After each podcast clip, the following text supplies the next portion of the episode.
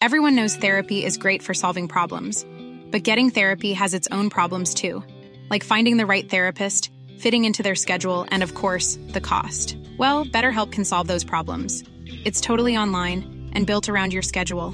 It's surprisingly affordable too. Connect with a credentialed therapist by phone, video, or online chat, all from the comfort of your home. Visit BetterHelp.com to learn more and save 10% on your first month. That's BetterHelp, H-E-L-P. Last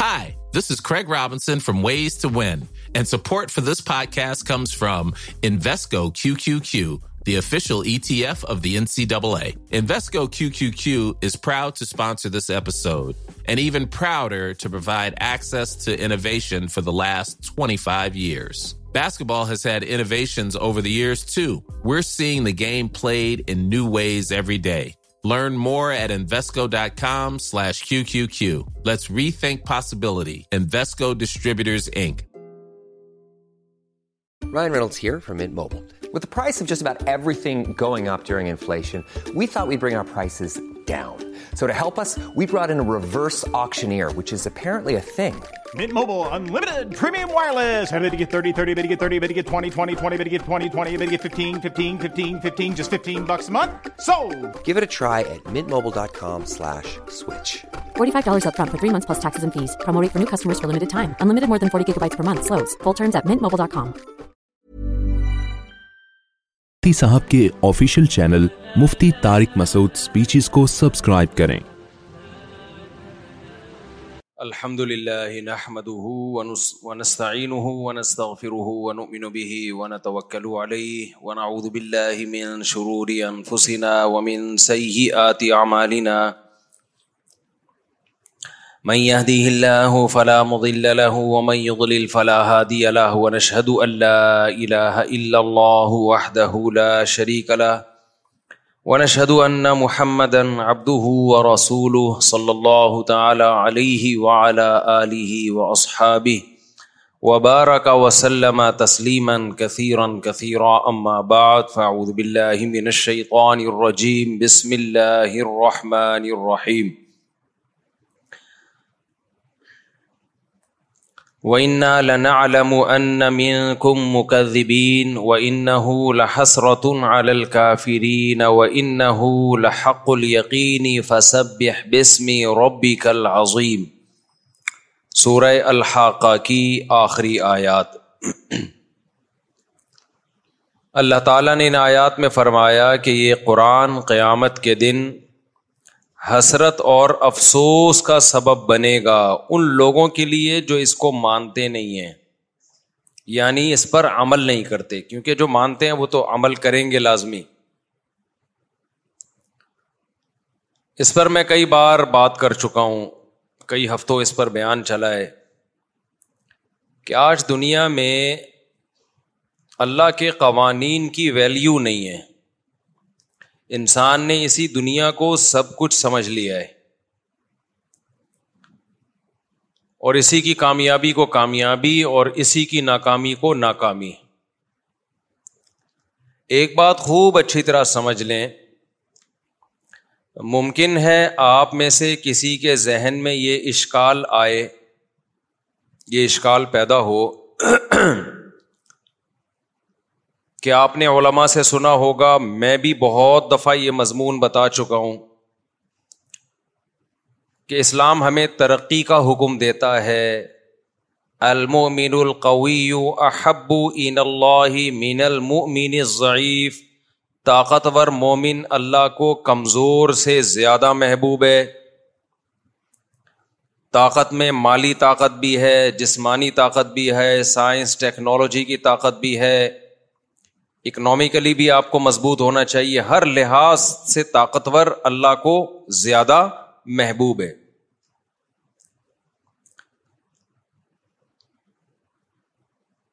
اللہ کو طاقتور و مومن کیوں زیادہ محبوب ہے اس کی وجہ یہ ہے کہ جب مسلمان طاقتور ہوگا تو قومیں بنتی ہیں افراد سے جب افراد پاورفل ہوں گے تو قوم کیا ہوگی بول لو نا بھائی قوم پاور فل ہوگی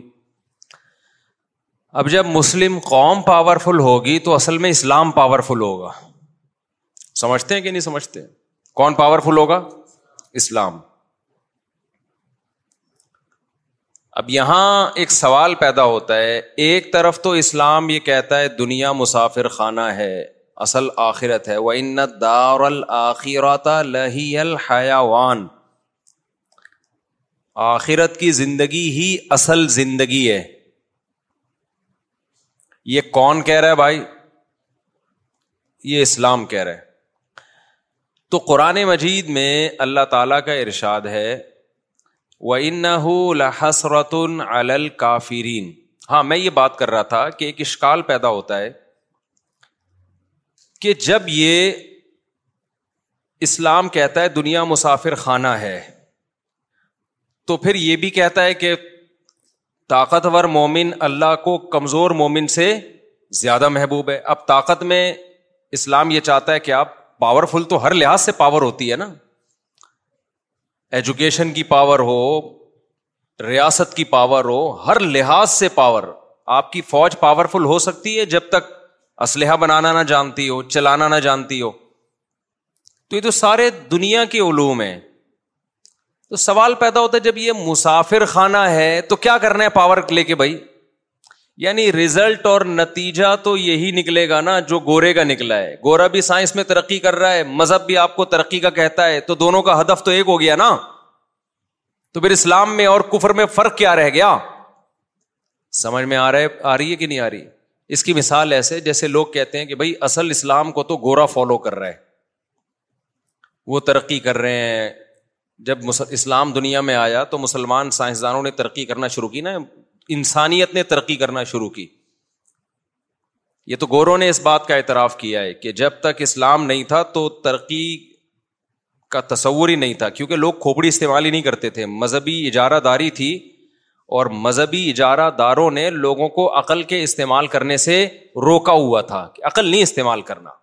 آج بھی آپ نے بہت سے اسکالر کو سنا ہوگا کہ مذہب میں عقل نہیں ہے عقل نہیں ہے یہ بات غلط ہے مذہب تو عقل استعمال کرنے کا جتنا حکم دیتا ہے اتنا تو کوئی بھی نہیں آڈر دیتا بھائی اگر مذہب میں عقل نہیں ہے تو اللہ بے عقلوں کو خطاب کرتا نا قرآن میں ابھی قرآن کہہ رہے افلا تاقل تم عقل سے کام کیوں نہیں لیتے اگر عقل سے کام لینا اسلام میں منع ہوتا ہے قرآن کہتا ہے افتعقلون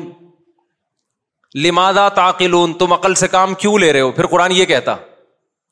میں سمجھا پا رہا ہوں اپنی بات آپ نے سنا ہوگا نا بھائی مذہب میں عقل نہیں ہے مذہب میں عقل نہیں ہے یہ بہت زیادہ بے عقل تبھی آپ کو زیادہ تر الٹے کام کرنے والے معذرت کے ساتھ مذہبی لوگ زیادہ نظر آئیں گے صحیح ہے نا معذرت کے ساتھ یہ میں نے پیش کی معذرت کر لی ہے یعنی ان کی عجیب سی باتیں ہو رہی ہوتی ہیں جو بالکل ہی لاجیکل ہوتی ہیں مثال کے طور پر آپ دیکھو ہم گارڈ لے کے گھومتے ہیں نا نیچے کسی مذہبی نے تبصرہ کیا ہوا تھا کہ موت سے ڈرتے ہیں گاڑی بچائے گی ان کو گارڈ بچائیں گے ان کو موت سے پھر مثالیں دیتے ہیں وہ فلاں فلاں فلاں کو دیکھو گارڈ رکھے تھے پھر بھی مر گیا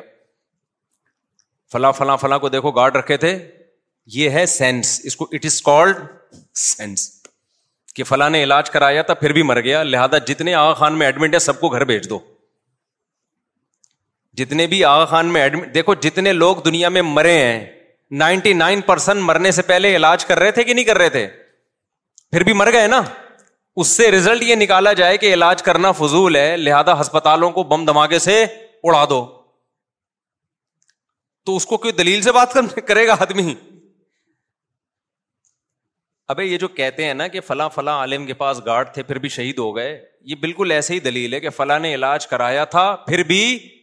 بولو مر گیا کوئی لبرل آدمی یہ بےخلی کی بات نہیں کرے گا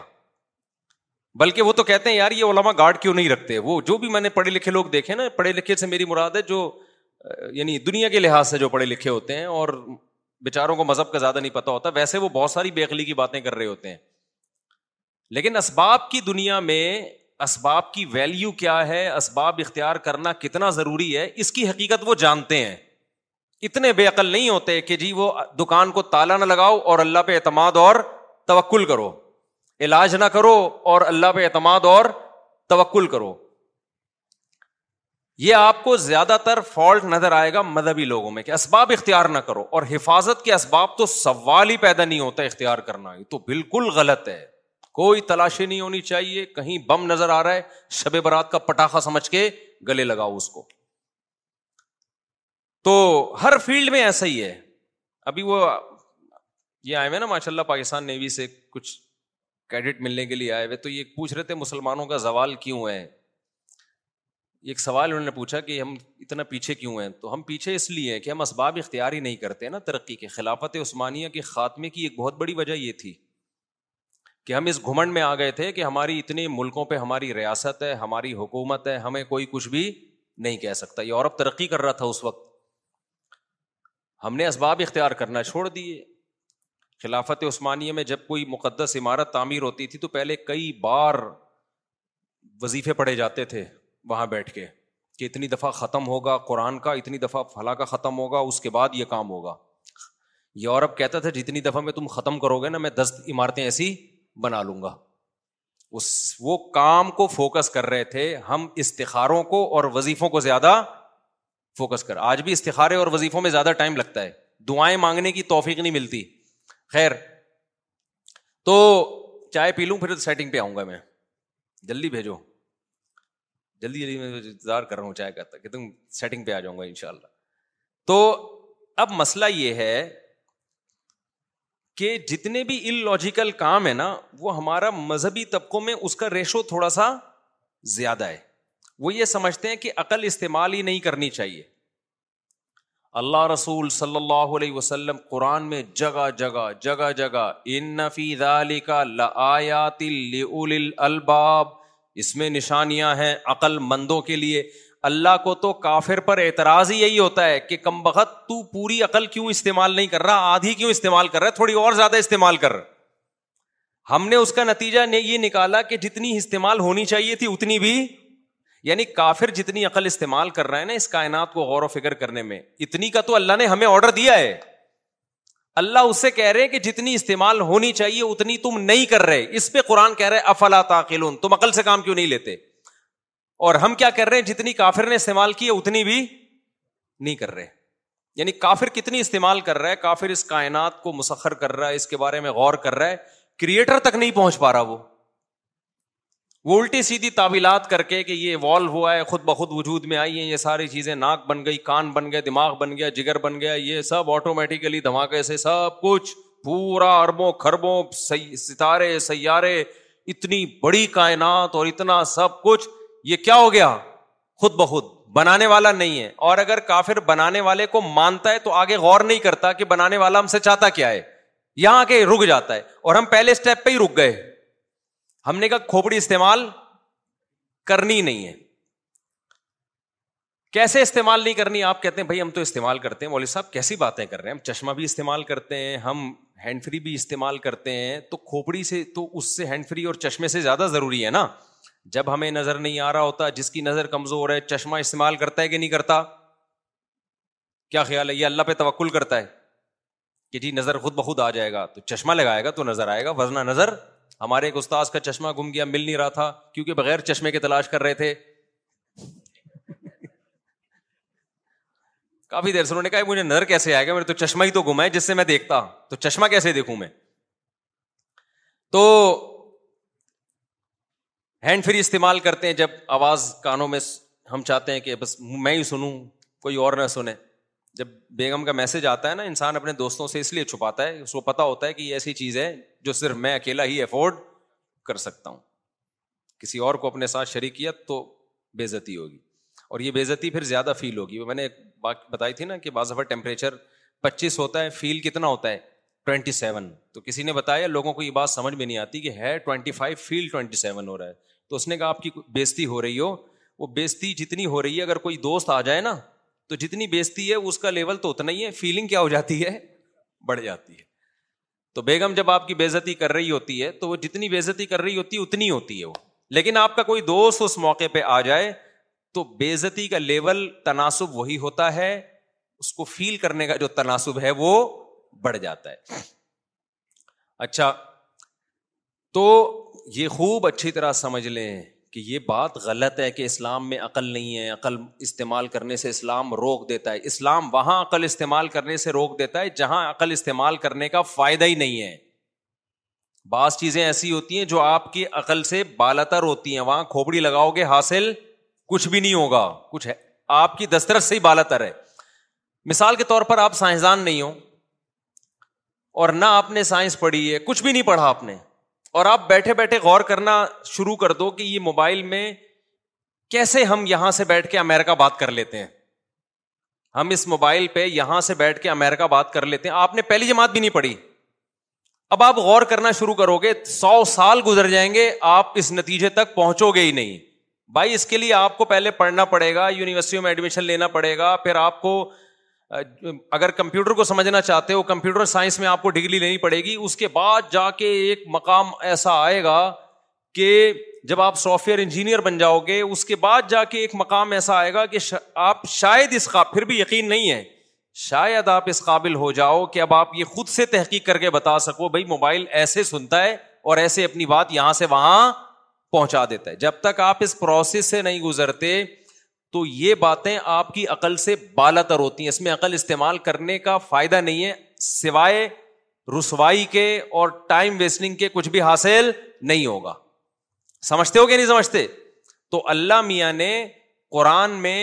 حدیث میں ہمیں بعض جگہوں پہ عقل استعمال کرنے سے روک دیا ہے اس لیے روکا ہے کہ وہ چیزیں ہمارے عقل کے دائرے میں آتی نہیں ہے اس کا اس مادی زندگی سے تعلق ہی نہیں ہے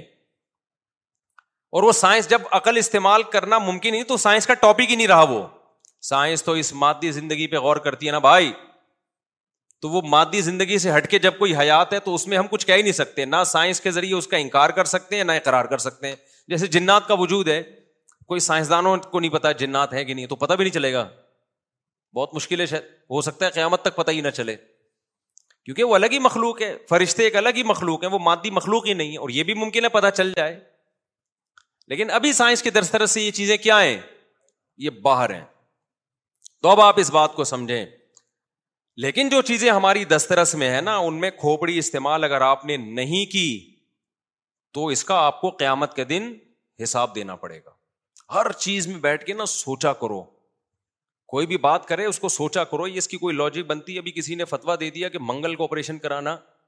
پتہ نہیں کوئی سنت میں حدیث میں آتا ہے کہ ناجائز ہے مجھے کسی نے بتایا میں نے کہا جو منگل کو جو پیشنٹ مریں گے ان کا کیا ہوگا بےچاروں کا تو تو یہ بات خوب سمجھ لیں میں اصل سوال کو لے کے دوبارہ چلتا ہوں کہ سوال یہ ہوتا ہے کہ جب اسلام بھی آپ کو عقل استعمال کر کے ترقی کا جب عقل استعمال کریں گے تو ترقی ہوگی نا چیزوں کو آپس میں جو آدم علیہ السلام کی فضیلت اللہ نے کس بات کی دی تھی جب اللہ نے آدم علیہ السلام کو بنایا تو سب سے پہلے کیا سکھایا وہ علامہ آدم السما کھ جتنی بھی چیزوں کے نام ہے نا وہ سکھائے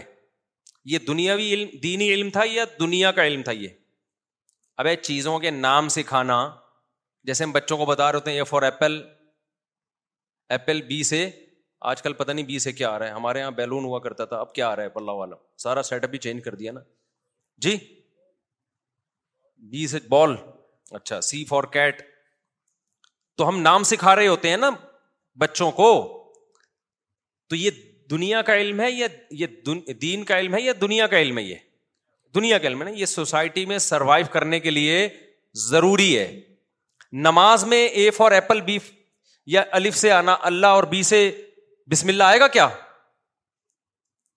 اب تو اللہ بسم اللہ سکھا رہے ہیں مجھے نہیں پتا لیکن الف سے کچھ بھی آپ لگا دیں تو نماز سے اس کا کوئی تعلق ہے کوئی تعلق نہیں روزے سے اس کا کوئی تعلق ہے کوئی تعلق نہیں ہے تو اللہ آدم علیہ السلام کو سب سے پہلے چیزوں کی کیا سکھا رہا ہے بولو نام سکھا رہا ہے پھر قرآن کہتا ہے کہ علامہ البیان ہم نے انسان کو بیان سکھایا بیان کا کیا مطلب ہے اللہ نے جانور میں یہ صلاحیت نہیں رکھی ہے کہ وہ اپنی بات کو ایکسپلین کر سکے جانور کی کوئی خاص زبان نہیں ہوتی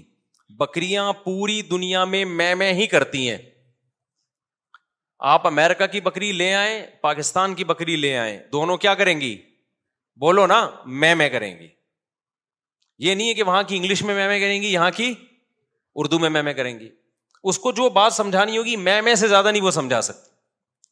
گدھا جاپان میں بھی ڈھیچو ڈھیچو ہی کرتا ہے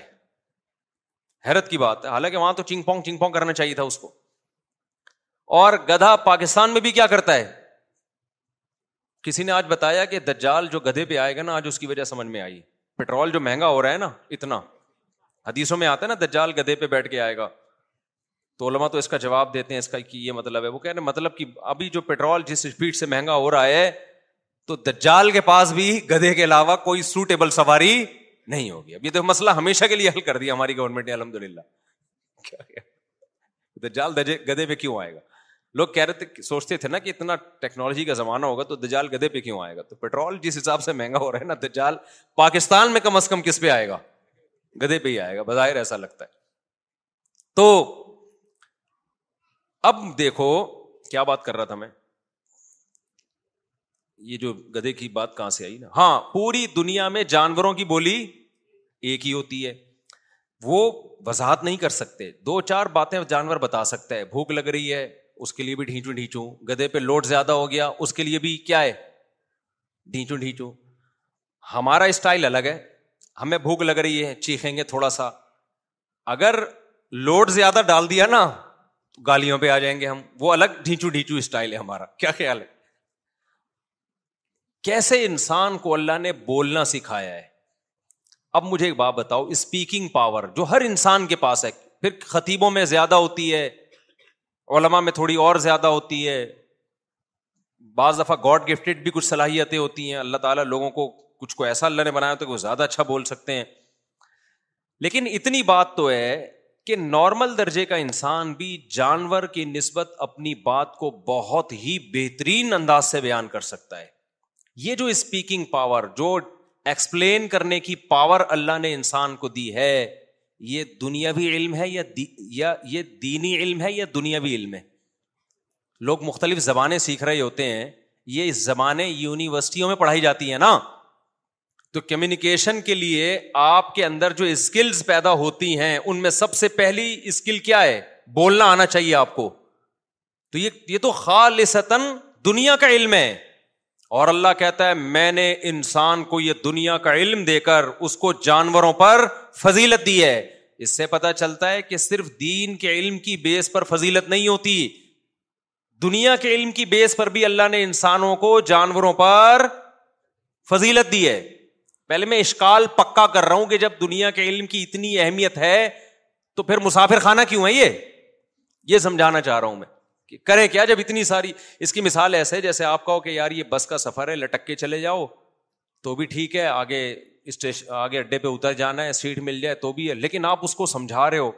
کہ اس سفر کو اچھے سے اچھا بناؤ تو وہ کہے گا ایک طرف تو آپ تسلیاں دے رہے ہو کہ لٹک کے چلے جاؤ تو بھی ٹھیک ہے بیٹھنے کی جگہ مل جائے تو بھی ٹھیک ہے لیٹنے کی جگہ مل جائے تو بھی ٹھیک ہے جگہ نہ ملے پاؤں رکھنے کی جگہ مل جائے تو بھی کیا ہے مسافر خانہ ہے دل لگانے کی جگہ نہیں ہے دوسری طرف آپ کہہ رہے ہو سفر اچھے سے اچھا ہونا چاہیے کیا خیال ہے بھائی اور آپ اس کو طریقہ بتا رہے ہو بھائی یہاں سے پیسے کماؤ تاکہ اسی پارلر میں تمہیں جگہ ملے بزنس کلاس میں تمہیں ٹکٹ ملے تو آپ کہو گے آپ کی دو باتیں آپس میں کیا ہو رہی ہیں ٹکرا رہی ہیں ایک طرف اسلام کہتا ہے دنیا مسافر خانہ ہے دل لگانے کی جگہ نہیں ہے دوسری طرف اسلام کہتا ہے دنیا کے علوم حاصل کرو تاکہ تم دوسری قوموں پر برتری حاصل کرو تاکہ تم ترقی کرو تمہارا کھانا بھی اچھا ہو تمہارا لائف اسٹائل بھی اچھا ہو تمہارے اندر جو کمیونیکیشن کی صلاحیت ہو وہ بھی دوسری قوموں سے زیادہ اچھی ہو تمہیں زیادہ زبانیں آنی چاہیے تم انگلش بھی سیکھو تم عربی بھی سیکھو تم یہ بھی سیکھو حضرت حضیفہ بن یمان کو نبی نے حکم دیا کہ آپ یہ عبرانی زبان سیکھو یہودیوں کی زبان سیکھو سمجھتے ہیں کہ نہیں سمجھتے تو اب جب اتنے تو رزلٹ تو وہی نکلا کہ کافر بھی یہی کر رہا ہے اور ہم بھی تو پھر مسافر خانہ کس بات کا ہو گیا میرے بھائی اور میرے اوپر تو سب سے بڑا اشکال ہوتا ہے جیسے میں نے بتایا تھا نا میں نے تیسری شادی کی تو ایک بزرگ کہنے لگے واہ بھائی واہ ممبر پہ کہتے ہیں دنیا مسافر خانہ ہے اور ادھر شادیوں پہ دے مار ساڑھے چار شادیاں ہی نہیں ختم ہو رہی مسافر خانے کا مطلب تو یہ ہوا کہ بھائی ایک بھی نہ کرو اور اگر مجبوری میں کر لی ہے تو ایک آدھ بچے کے ساتھ گزارا کرو مر جاؤ گے کیا کرنا ہے اتنے بچے ایک کو تمیز سے پال لو مسافر خانے کا تو یہ مطلب ہے نا تاکہ مرو تو غم نہ ہونا اتنے بچے چھوڑ کے جا رہا ہوں بھائی جتنے ریلیشن ہوں گے مرنے کا غم اتنا زیادہ دوسروں کو بھی غم زیادہ دے کے جائے گا ایک مر... اکلوتی والی کا مرتا ہے ایک بھی عورت بیوہ ہوتی ہے چار والی کا مرے گا چار بیوہ ہوں گی ایک بچے والے کا باپ مرے گا ایک بچہ یتیم ہوگا پندرہ بچوں کا باپ مرے گا پندرہ یتیم ہو جائیں گے تو کوئی لاجک بنتی ہے کوئی لاجک ہی نہیں بنتی نا تو مسافر خانہ ہونے کا تقاضا یہ ہے کہ آپ ایسا کریں کہ کم پہ گزارا کریں کس پہ گزارا کریں ہر چیز کیا رکھیں اپنے پاس شارٹ کپڑے بھی کم ہر ہر چیز کم ہونی چاہیے آپ کے پاس لیکن دوسری طرف اسلام بالکل یہ میں اشکال پکا کر رہا ہوں ایسا نہ ہو آپ یہ سمجھیں کہ میں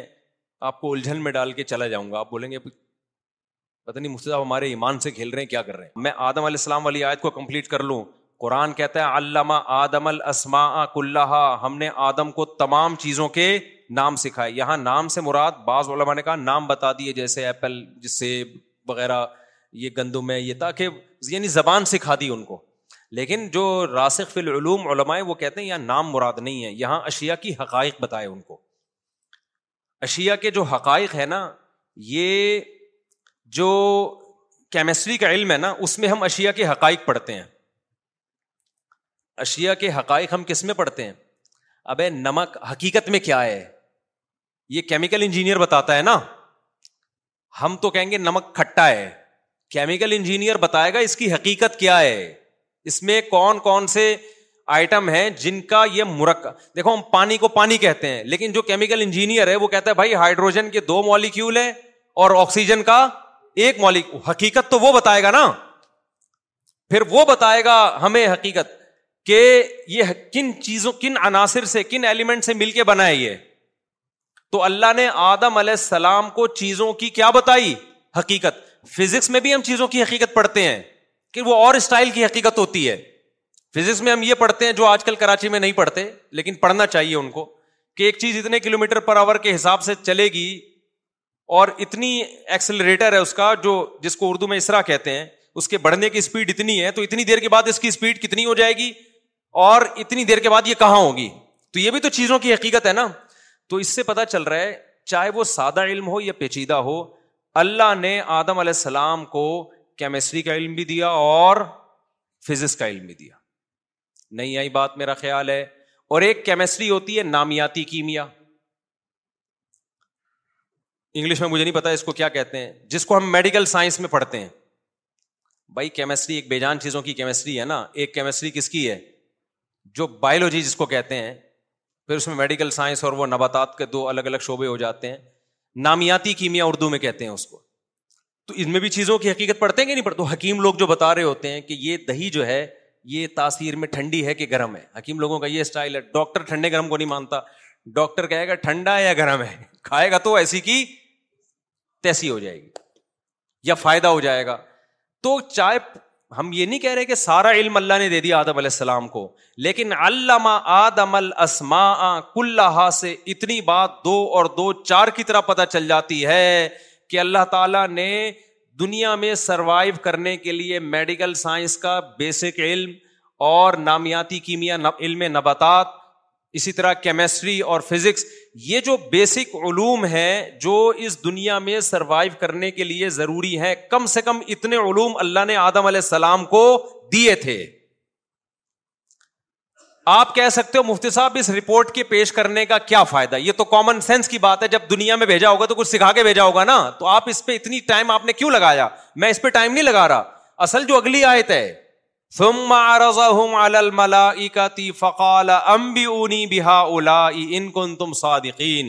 تھا کہ فرشتوں کو اللہ نے آدم علیہ السلام کے بارے میں کہا کہ میں ایک مخلوق پیدا کرنا چاہتا ہوں فرشتوں کو اس پر ہوا تھا اشکال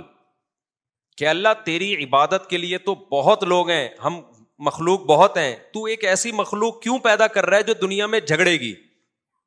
ویسفے کو دماغ پڈے کرے گی یہ تو کیا ضرورت ہے ایسی مخلوق پیدا کرنے کی اللہ میاں نے اس اشکال کا جواب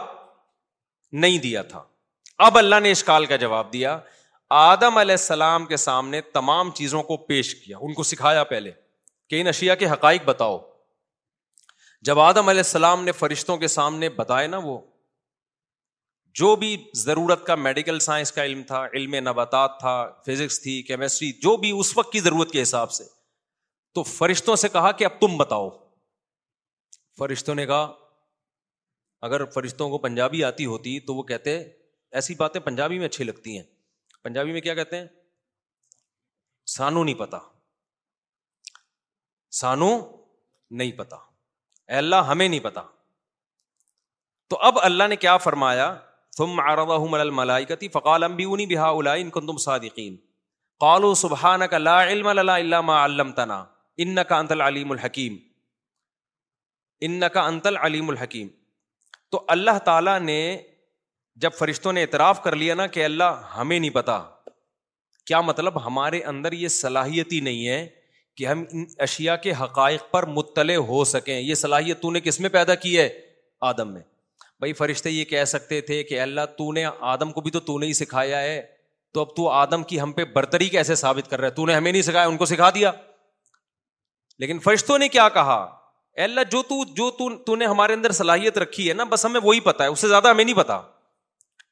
تو اللہ تعالیٰ نے آدم علیہ السلام کی فرشتوں پہ جو فضیلت ثابت کی وہ فضیلت کیمسٹری کا علم بھی تھا اس میں فزکس کا علم بھی تھا میڈیکل سائنس کا علم بھی تھا علم نباتات بھی تھا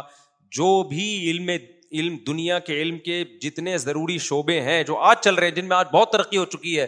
وہ تمام چیزیں اللہ نے آدم کو سکھائیں اور آدم علیہ السلام کی فضیلت کو کس پہ ثابت کیا ذرا ٹھنڈا سا پانی بھی دے دیں ذرا خاندانی قسم کا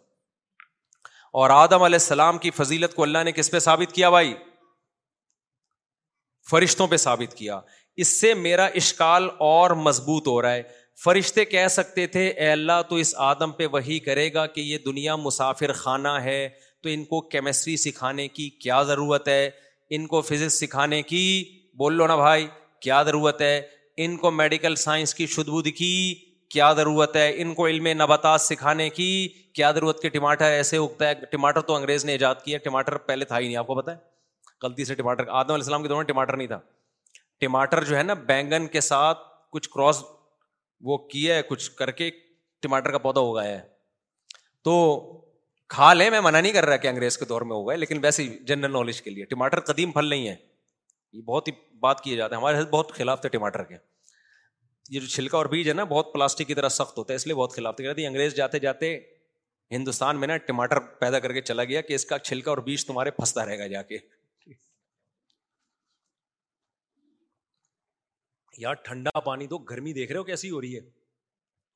تو اللہ تعالیٰ نے فضیلت ثابت کی کس کی آدم کی فرشتوں کی آدم پر اس سے یہ اشکال اور مضبوط ہو جاتا ہے کہ بھائی دین دنیا کے علم کی تو بڑی فضیلت ہے اللہ کی نظر میں آدم کو اشرف بنایا جا رہا ہے اور فرشتوں پہ برتری سکھائی جا رہی ہے کس بیس پہ کہ تمہیں نہیں پتا ان کو پتا ہے اب آدم علیہ السلام کی اولاد میں مسلمان بھی ہیں اور کافر بھی ہیں اب آپ مجھے بتاؤ یہ جو علوم آدم کے ٹرانسفر ہوئے ہیں جو لیے ہیں آج کل مسلمانوں کے پاس زیادہ ہیں کافروں کے پاس زیادہ ہیں وہ تو ادھر چلے گئے نا تو ہم تو رونا یہ رو رہے ہیں کہ آنے کدھر کو چاہیے تھے ہمیں افسوس اس پر ہو رہا ہے کہ آنے کدھر کو چاہیے تھے ادھر کو چاہیے تھے چائے پی کے ٹھیک شروع ہو جائے گی بات لیکن چلے کہاں گئے یہ یہ وہاں چلے گئے تو خوب اچھی طرح سمجھ لیں ایک بہت بڑا فرق ہے اسلام میں اور کفر میں بہت بڑا فرق ہے اب اس کو رکھ دیں بعد میں پی لوں گا یار اب کیا بیان کے بیچ میں اتنا بھی نہیں ہے چرس تھوڑی ہے کوئی یہ سو آٹھ بجے ہے نا نماز تو اس وقت پی لوں گا اب خوب سمجھ لیں یہ جو اللہ نے برتری اور فضیلت ثابت کی ہے ایک ٹیکنیکل پوائنٹ ایک ٹیکنیکل غلطی ہے جو کافر سے ہو رہی ہے اسلام نے ہمیں جو حکم دیا ہے نا ترقی کا وہ اس ترقی کا حکم دیا ہے جس سے اس ترقی کی وجہ سے اللہ کے چاہنے والوں کا دنیا پہ غلبہ ہو اور جس کے نتیجے میں اللہ کے قانون کا غلبہ ہو کیونکہ کمزور اور جو اکنامیکلی کمزور ہو ہر میدان میں کمزور ہو نظریہ دنیا میں اس کا نہیں چلتا یہ دنیا ڈنڈے ڈنڈے کو مانتی ہے ڈنڈے کو پاورفل کو لوگ فالو کرتے ہیں کمزوروں کو کوئی بھی فالو آپ مجھے ایک بات بتاؤ آپ بے روزگار ہو ایک دھیلا جیب میں نہیں ہے آپ کے کبھی وسیم بھائی سے آپ نے قرضہ لیا ہوا ہے کبھی سلیم بھائی سے قرضہ لیا ہوا ہے کبھی آپ نے غفار بھائی سے قرضہ لیا ہوا ہے ایک چائے کی پیالی آپ کے پاس اپنے پیسوں کی نہیں ہے اس کے بعد پھر آپ جاتے ہو وسیم بھائی جن کا ایک لاکھ قرضہ پی کے بیٹھے ہوئے ہو غفار کے جن کے دو لاکھ روپے کھا کے بیٹھے ہوئے ہو ان کے گھر جا کے آپ کہہ رہے ہوئے میں نے سنا تو تینما گھر میں فلمیں دیکھنے جاتا ہے تجھے شرم نہیں آتی ہے برے کام کر رہے تو تو وہ سنے گا آپ کی نصیحت کہے گا تجھے جب بھیک مانگتے ہوئے شرم نہیں آتی تم نے فلم دیکھنے میں شرم اپنے خرچے پہ دیکھ رہا ہوں نا فلم تو تو حج بھی اپنے خرچے پہ نہیں کر کے آیا بھیک لے کر گیا مجھ سے عمرہ بھی بھیک لے کے کرتا ہے میں سمجھا پا رہا ہوں اپنی بات جو آدمی دنیا میں کمزور ہوتا ہے نا اس کی دنیا میں کوئی بھی بولو نہیں سنتا اس لیے اصل تو آخرت ہی ہے لیکن اس آخرت تک پہنچنے کے لیے منحص القوم بلکہ فرد کو بھی ترقی کرنی پڑے گی تبھی میں جو نوجوان نماز روزے میں لگے ہوئے ہوں پڑھائی میں توجہ نہیں دیتے میں ان سے کہتا ہوں اگر تم نے نہیں پڑھے نا جب بے روزگار ہو گئے تو نماز روزہ بھی جائے گا تم سے یہ نہ سمجھنا کہ نماز ہی بن کے رہو گے نماز بھی اپنے خرچے پہ صحیح پانچ ٹائم پڑھی جاتی ہے جب پیسے نہیں ہوتے انسان کی جیب میں اور بھکاریوں کی طرح کبھی ادھر کبھی ادھر کبھی ادھر دھکے کھا رہا ہوتا ہے تو اخلاقیات بھی جاتے ہیں نماز بھی جاتی ہے زکات بھی جاتی ہے حج بھی جاتا ہے جب آپ ہم کیوں انگلش سیکھنے کا لڑکوں کو مشورہ دیتے ہیں آج انگلش ایک بین الاقوامی زبان بن چکی ہے جن لوگوں کو انگلش آتی ہے نا پاکستان میں خاص طور پر وہ کہیں بھی کام اٹکتا نہیں ہے ان کا آپ دو چار انگلش کے الفاظ بولیں گے کہ وہ سمجھے گا پڑھا لکھا آدمی ہے ماشاء اللہ جی کیونکہ ہمارے یہاں ہر ایک کو پڑھے لکھے لوگوں کو بھی نہیں آتی آپ چار لفظ انگلش کے بولیں اگلا کہتا ہے بھائی شاید یہ آکس روڈ سے پڑھ کر آیا ہوا ہے حالانکہ آپ رکشا چلاتے ہو گے آپ امیرکا میں رکشا چلا کے آؤ آپ کی یہاں ڈاکٹر بھی عزت کریں گے بولیں گے یار فر فر کیا بول رہا ہے انگلش بول رہا ہے یہ معیار غلط ہے یہ ہونا نہیں چاہیے معیار یہ کوئی زبان تو کسی کو بھی آ سکتی ہے لیکن جب بن گیا ہے اب آپ اس سسٹم کو تو چینج نہیں کر سکتے نا ہم کہتے ہیں سسٹم چینج نہیں ہو سکتا بھائی اب آپ خود چینج ہو جاؤ اب ہم دینداروں کو کہہ رہے ہیں اپنے بچوں کو انگلش سکھاؤ تاکہ احساس کمتری کا شکار بولو نہ ہو پہلے ابھی بھی اردو کو بھی بڑی عزت ہے میں آپ کو ایک واقعہ سناتا ہوں سامنے رکھی ہوئی ہے نا ایک واقعہ سناتا ہوں ہمارے ایک رشتے دار آئے پنجاب سے ان کو اردو نہیں آتی تھی ان کو اردو نہیں آتی تھی پنجابی بولتے تھے اور بڑے پڑھے لکھے تھے یعنی اب آپ کہہ سکتے ہیں پڑھے لکھے تھے تو اردو کیوں نہیں آتی تو ویسے کتابی اردو تو آتی تھی ان کو بولنے کی پریکٹس نہیں تھی اب جب یہاں ٹیوشن کے لیے کراچی میں آئے ہیں کوئی ٹیوشن دل دے ہی نہیں رہا ان کو اب جس گھر میں وہ ٹیوشن پڑھاتے تھے یہاں یونیورسٹی میں بھی پڑھ رہے تھے اور ہاؤس یہ ہوتا ہے نا کہ کوئی کام کرنا شام کے وقت فری ٹائم میں لوگ ٹیوشن پڑھا کے اپنی وہ گزارا چلا رہے ہوتے ہیں میرے پاس آیا کہ جی کوئی ٹیوشن ہی نہیں دیتا میں نے کہا آپ اتنے پڑھے لکھے ہو یار کہتے ہیں یار جب میں پنجابی بولتا ہوں وہ کہتے ہیں شاید یہ پڑھا لکھا نہیں ہے اب میں ڈگریاں دکھا رہا ہوں کہہ رہے نہیں بھائی صحیح ہے تو ٹیوشن ہی نہیں مل رہا تھا ان کو تو لوگ یہ سمجھ رہے ہیں کہ شاید یہ پڑھا لکھا نہیں ہے تو میں نے کہا آپ بول لیتے اردو سیکھ لیتے کہہ رہے میں ایک طویل عرصہ کراچی میں گزاروں گا تو میں پھر اردو بولوں گا سیکھوں گا پھر وہ سیکھ گئے اردو الحمد للہ تو یہ انسان کسی بھی لحاظ سے کسی بھی لحاظ سے جب اس کے پاس کسی نالج کی کمی ہوتی ہے یا مالی لحاظ سے کمزور ہوتا ہے تو ایک فرد نہیں چل پاتا میرے بھائی میں لوگوں سے کہتا ہوں نا لوگ کہتے ہیں میرے ماں باپ گھر میں کوئی سنتا ہی نہیں ہے گھر میں میری کوئی سنتا ہی نہیں ہے تم کما کے لاؤ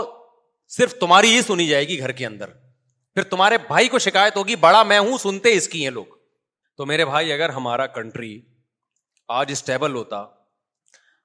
پچھلی جو حکومت تھی نا اس سے پچھلی حکومت میں نے علما سے بات کی کہ آپ وزیر اعظم سے بات کریں جن کا بھی وزیر اعظم سے رابطہ تھا سابق سے سابق وزیر اعظم کی بات کر رہا ہوں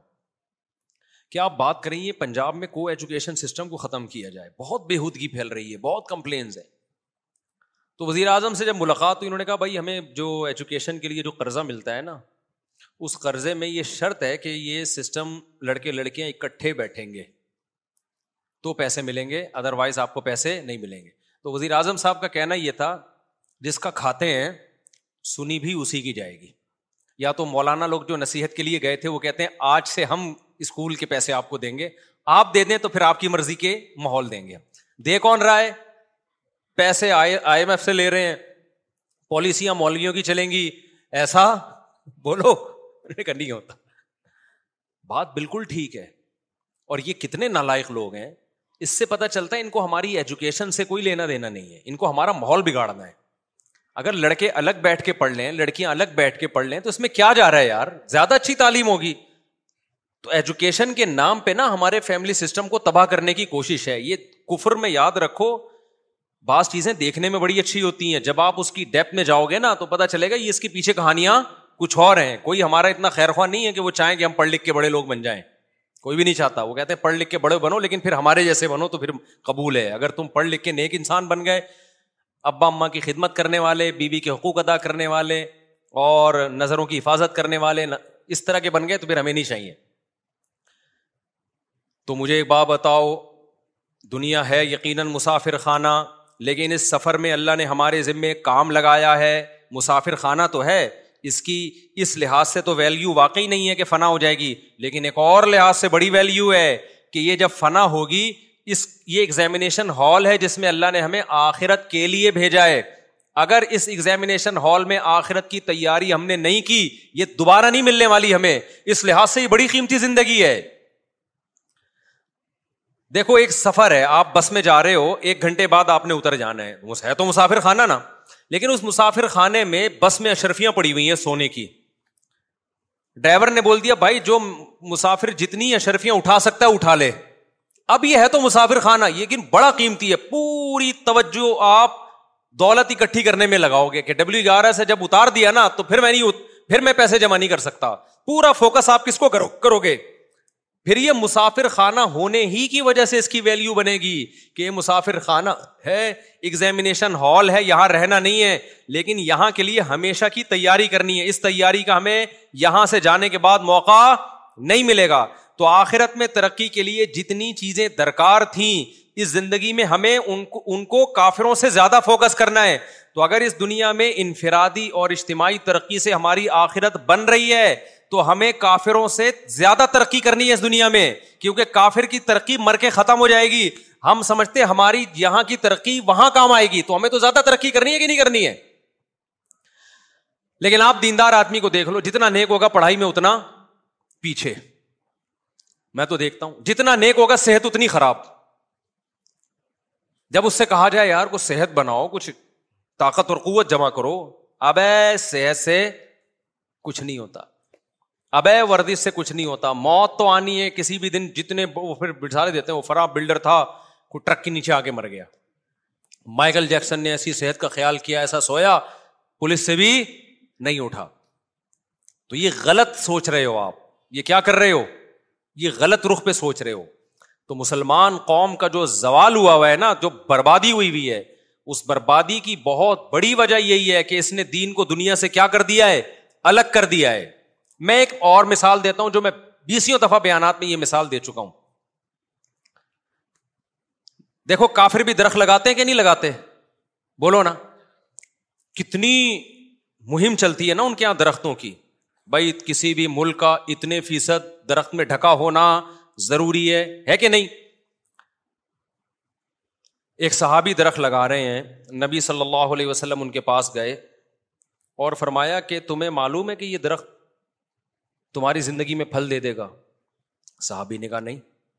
پانچ سال دس سال اگر کھجور کا درخت ہے تو کم از کم میرا خیال ہے پانچ دس سال تو لگتے ہیں اس کو پھل دینے میں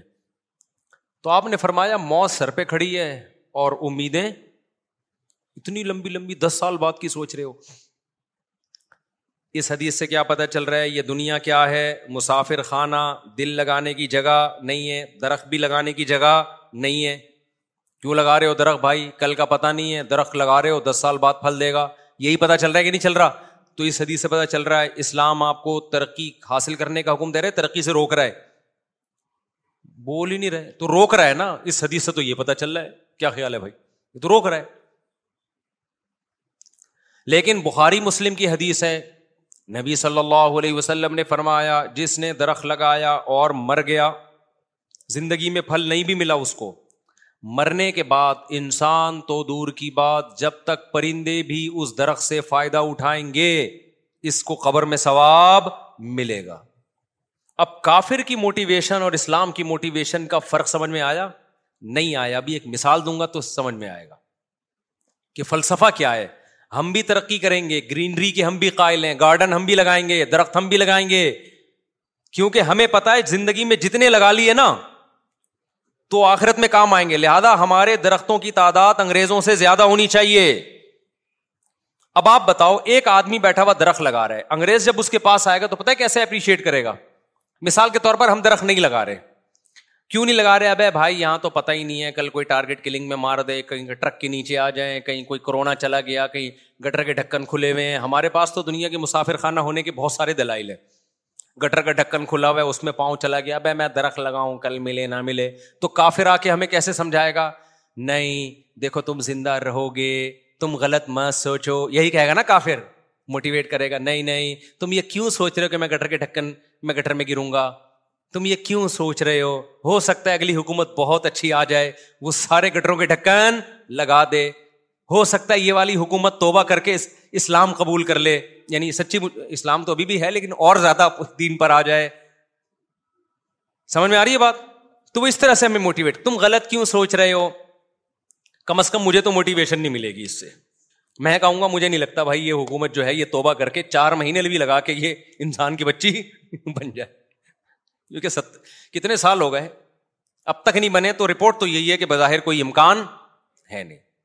اللہ کرے اللہ کے یہاں خزانوں میں کوئی کمی نہیں ہے لیکن مجھے تو اس سے موٹیویشن نہیں ملے گی پھر وہ کہے گا تم یہ کیوں سوچ رہے ہو ٹرک کے نیچے آگے مر سکتے ہو دیکھو درخت لگاؤ تم ان شاء اللہ اس کا پھل کھاؤ گے میں بے وقوف ہوں گا تو اس کی باتوں میں آ جاؤں گا حالانکہ پھل ہمارے یہاں تو بہت سارے امکانات ہیں نا درخت لگا بھی لیا تو لگائے گا کوئی اور کھائے گا یہ بھی تو خطرہ ہے آپ کو کوئی چڑھ دے ہی نہ زیادہ اچھا نکلا تو کوئی سرکاری اہلکار آ کے درختی قبضے میں کر لے گا وہ تو یہ غلط موٹیویشن ہے صحیح موٹیویشن یہ کہ بھائی تم لگاؤ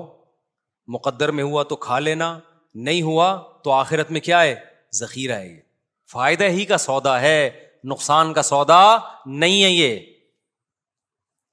کیونکہ ہم دنیا میں ترقی کر کس کے لیے رہے ہیں آخرت کے لیے کر رہے ہیں دنیا کے لیے کر ہی نہیں رہے ہیں ہم یہاں صحت جو بناتے ہیں تو ہم نے کیا کرنا ہے صحت کا ایک باڈی بلڈر تھا ایک دن جم خانہ چھوڑ دیا اس نے بہت پرانا واقعہ ہے میں نے کہا کیوں چھوڑ دیا کہ کیڑوں نہیں تو کھانا ہے جسم کیڑوں نہیں تو کھانا ہے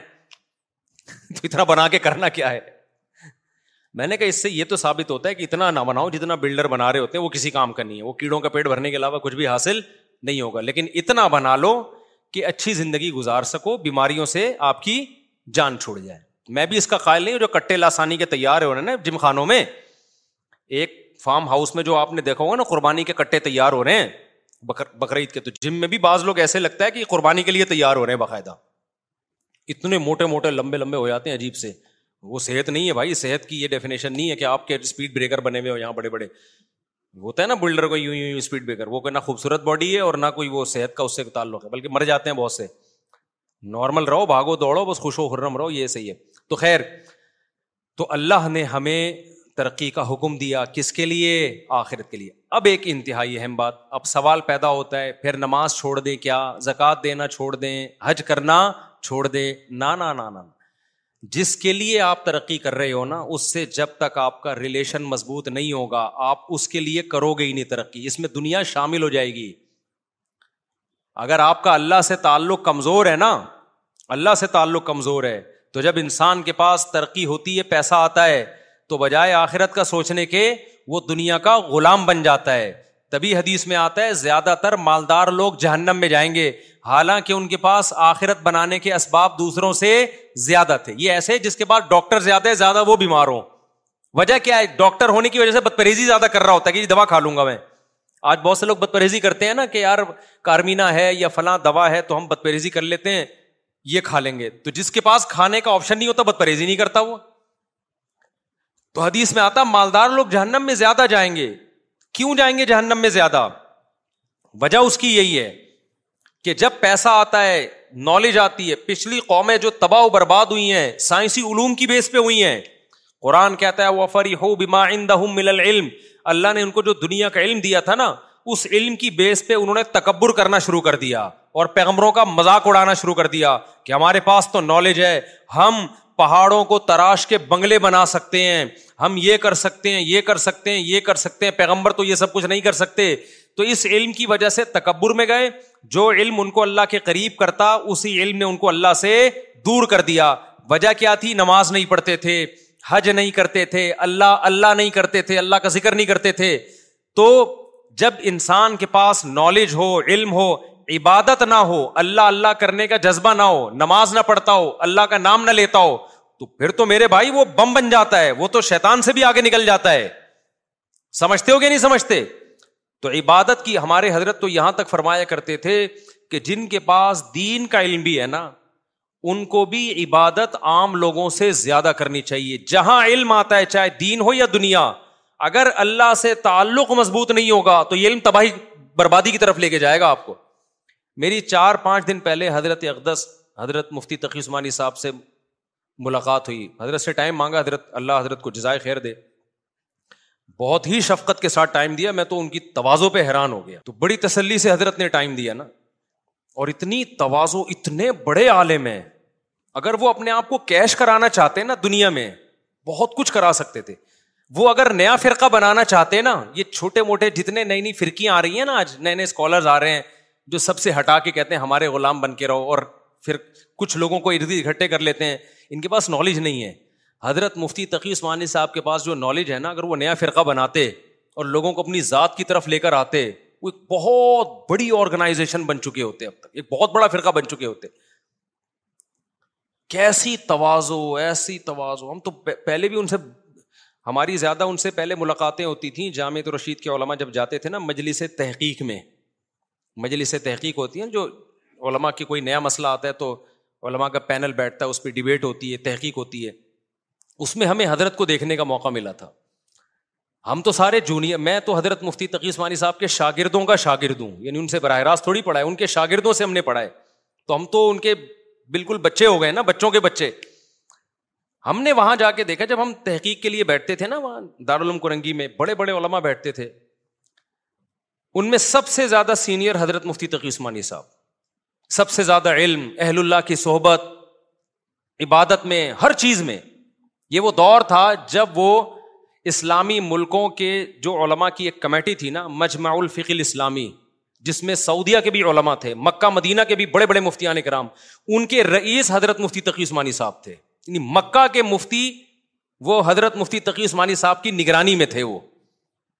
عرب لوگوں میں تعصب بہت ہے عصبیت بہت ہے وہ اجمیوں کو مانتے نہیں ہیں لیکن عرب ان کے علم کے ایسے قائل ہوئے کہ اگر میں یوں کہوں نہ چاہتے ہوئے بھی ان کو اپنا امیر بنایا ہے تو شاید یہ جملہ غلط نہیں ہوگا کسی عربی بھائی کو تکلیف ہو تو پیش کی معذرت عرب میں بڑی عصبیت وہ اجمیوں کو نہیں مانتے بالکل وہ کہتے ہیں کیا یہ اجمی اجمی حالانکہ امام بہاری اجمی تھے ٹھیک ہے نا تینوں ائمہ اجمی ہیں صرف امام شافی عربی تھے امام احمد بن حمبل جن کو عرب فالو کرتے ہیں وہ بھی اجمی تھے تو اجمیوں نے علم بہت میں مانتا ہوں عرب بھی بہت ہیں لیکن یہ کہنا کہ اجمیوں کے پاس علم ہی نہیں ہے اور اجمیوں کو کیا پتا یہ تو محدثین نائنٹی نائن پرسینٹ تو اجمی ہیں فقہا نائنٹی نائن پرسینٹ تو اجمی ہیں اور جہاد کے میدان میں بھی آپ اگر تیسری صدی ہجری کے بعد دیکھتے ہیں تو عربوں کا بڑا کردار ہے جب شروع کے دور میں اس کے بعد تو پھر اجمیوں نے بہت جہاد کیا ہے عربوں نے بھی کیا ہے لیکن آپ خلافت عثمانیہ کس نے قائم کی تھی تو اجمی تھے وہ تو ہندوستان میں جو ہزار سال مسلمانوں کی حکومت رہی ہے کس کی تھی تو بعض عربوں میں نا بڑا تعصب ہے میں میں نہیں کہہ رہا سب عربوں میں وہاں کے جو علما ہیں ان میں نہیں ہے الحمد للہ لیکن بہت زیادہ ان لوگوں میں وہ اجمی کو نہیں مانتے وہ کہتے ہیں یہ کیا ہے قبر پرست کہتے ہیں پروپیگنڈا اتنا زیادہ ہوا ہے حالانکہ قبر پرستی ہم نے یہاں ختم کی ہے یہاں ہمارے اکابر علماء نہ ہوتے تو آپ دیکھتے جگہ جگہ قبروں پہ جھنڈے لگے ہوئے ہوتے یہاں پہ اور اونچی اونچی قبریں ہوتی میں دارالعلوم کو رنگی گیا نا حضرت مفتی عثمانی صاحب کی زیارت کے لیے تو وہاں ہم نے قبرستان بھی دیکھا تو میرا دل چاہ رہا تھا بلاگ بناؤں کہ جو ہمیں قبر پرس کہتے ہیں ذرا ہمارے اکابر کی قبروں کو تو دیکھو ایک بالغ سے کوئی خبر اونچی نہیں ہے اور کیسی صاف سنت کے حالانکہ کتنے بڑے بڑے علامے دفن ہے اس میں حضرت مفتی محمد شفیع صاحب رحمۃ اللہ علیہ دفن ہے اس کے اندر مفتی عبد الشکور ترمیزی رحمۃ اللہ علیہ دفن ہے کتنے بڑے بڑے علامے خبریں کیسی ایسی مسکین سی خبریں ہیں تو کوئی جا کے یہ دیکھے اور پھر اس کو علماء دیوبند کو قبر پرس بولتے ہوئے نا سو دفعہ سوچے تو کتنے بڑے عالم نا لیکن جب مجلس تحقیق ہوتی تھی نا تو حضرت مفتی تقی عثمانی صاحب کا ہم نے جو ایٹیٹیوڈ دیکھا نا ان مجالس میں وہ ایسا ہوتا تھا کہ یہ ایسے شو کر رہے ہیں جیسے سب سے کم مجھے آتا ہے سب سے کم یعنی میں سیکھنے اور بولتے بھی تھے کہ بھائی ہم سیکھنے کے لیے بیٹھے ہیں علم کے ساتھ اگر اللہ کی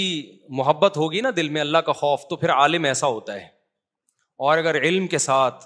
ذکر اللہ نہیں ہے تحجد نہیں ہے دعائیں نہیں ہیں نماز نہیں ہے اللہ کا ذکر نہیں ہے اہل اللہ کی صحبت نہیں ہے تو پھر علم وہ ہوتا ہے جو آج کل کے اسکالرس کو آپ میں اسکالرس میں آپ کو نظر آ رہا ہے یوٹیوب پہ چار چیزیں سیکھ کے کہ ایسا ایسی تعلی اور ایسی کبریائی اپنی ایسی بڑائی کہ میں میں میں یہ کہہ رہا ہوں ہم نے اپنے بڑوں میں کبھی یہ کہتے ہوئے نہیں سنا کہ میں میں یہ کہہ رہا ہوں کبھی نہیں سنا کہ میں یہ کہہ رہا ہوں بھائی بعض علما نے یہ کہا ہے ہماری رائے یہ ہے کہ یہ زیادہ ٹھیک موقف ہے بس اس سے زیادہ نہیں تو ایسے حضرت مفتی تقی صاحب بیٹھتے تھے جیسے سب سے کم علم ان کے پاس ہے وہ کہتے تھے بھائی ہم کس کے لیے ہیں اور پھر اپنی رائے اتنی توازوں کے ساتھ یہ ایسے وہ زبان سے کہتے جب میں اپنی رائے دیتا ہوں نا تو میں یہ سوچتا ہوں کہ دوسرے کی رائے صحیح ہوگی میری کیا ہوگی میری غلط ہو سکتی ہے تاکہ اس پہ اچھی طرح سے بحث ہو تو میں جب حضرت سے ملنے کے لیے گیا نا تو میں نے حضرت سے کہا کہ کچھ ایک تو اتنا اچھے انداز سے حضرت نے ملاقات کی ٹائم دیا میں نے کہا حضرت کچھ نصیحتیں تو حضرت نے ایک پتا ہے کہ جو میں بھی بیان کہہ رہا ہوں نا وہی نصیحتیں حضرت نے فرمایا جب انسان کے پاس علم آئے اور شہرت آئے تو یہ دو چیزیں انسان کو بنانے کے بجائے کیا کرتی ہیں بول تو بولو نا بگاڑ دیتی ہیں یہ میں حضرت کی نصیحت اپنے الفاظ میں بتا رہا ہوں یہ دو چیزیں انسان کو بنانے کے بجائے کیا کر دیتی ہیں چاہے دین کا علم ہو تو اگر اللہ سے تعلق مضبوط نہ ہو تو یہ یہ پھر آزمائش ہے ان دو چیزوں کے فتنے سے انسان جبھی بچ سکتا ہے اور اس میں خیر کا عنصر اسی یہ تجھے دو چیزیں بہت بڑی خیریں بھی ہیں آپ کے پاس شہرت ہے آپ وہ کام کر سکتے ہو جو وہ وہ لوگ نہیں کر سکتے مجھے لوگ کہتے ہیں نا کلپ ریکارڈ کروا دیں میں کہتا ہوں بھائی ایک ایک سیاسی لیڈر آئے میرے پاس کہ مفتی صاحب اسمبلی میں یہ ایشو چل رہا ہے اس پہ آپ ایک کلپ ریکارڈ کروا دیں میں نے کہا میرے کروانے سے کہا اور بہت کچھ ہوگا میں نے وہ کلپ ریکارڈ کروایا وہ اسمبلی میں بھی سنا گیا وہ اتنا وائرل ہوا وہ قانون چینج کر دیا انہوں نے میں نہیں کہہ رہا کہ میرے کلپ کی وجہ سے لیکن انہوں نے مجھے بتایا کال کر کے شکریہ ادا کیا کہ آپ کے اس کلپ کا اتنا اثر ہوا ہے کہ ہمیں بڑی مدد ملی ہے لا کو چینج کروانے میں تو شہرت کا فائدہ ہوتا ہے کہ نہیں ہوتا علم کا بھی بڑا فائدہ ہوتا ہے یہ دو چیزیں بڑی فائدے کی ہیں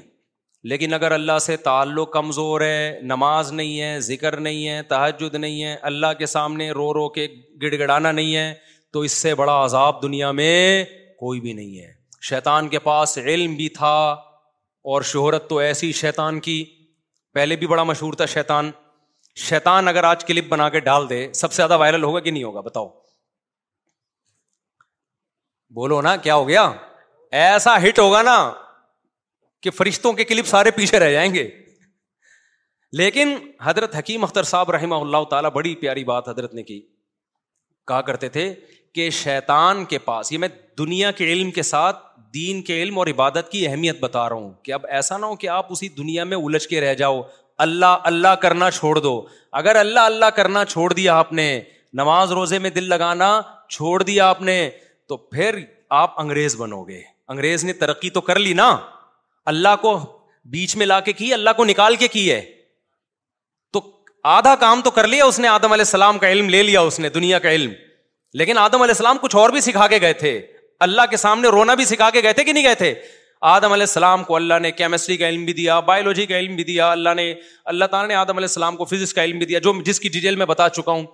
اس کے بعد آدم علیہ السلام کا اللہ سے تعلق کتنا ایک ذرا سی غلطی ہوئی ہے اتنا روئے ہیں رو رو کے زمین کو تر کر دیا اللہ تیری ناراضی برداشت نہیں ہو سکتی تو انگریز نے آدم کا یہ والا علم لے لیا یہ والا حصہ نہیں لیا جس کا نتیجہ یہ نکلا کہ سائنسی ترقی کی عروج پر پہنچ گیا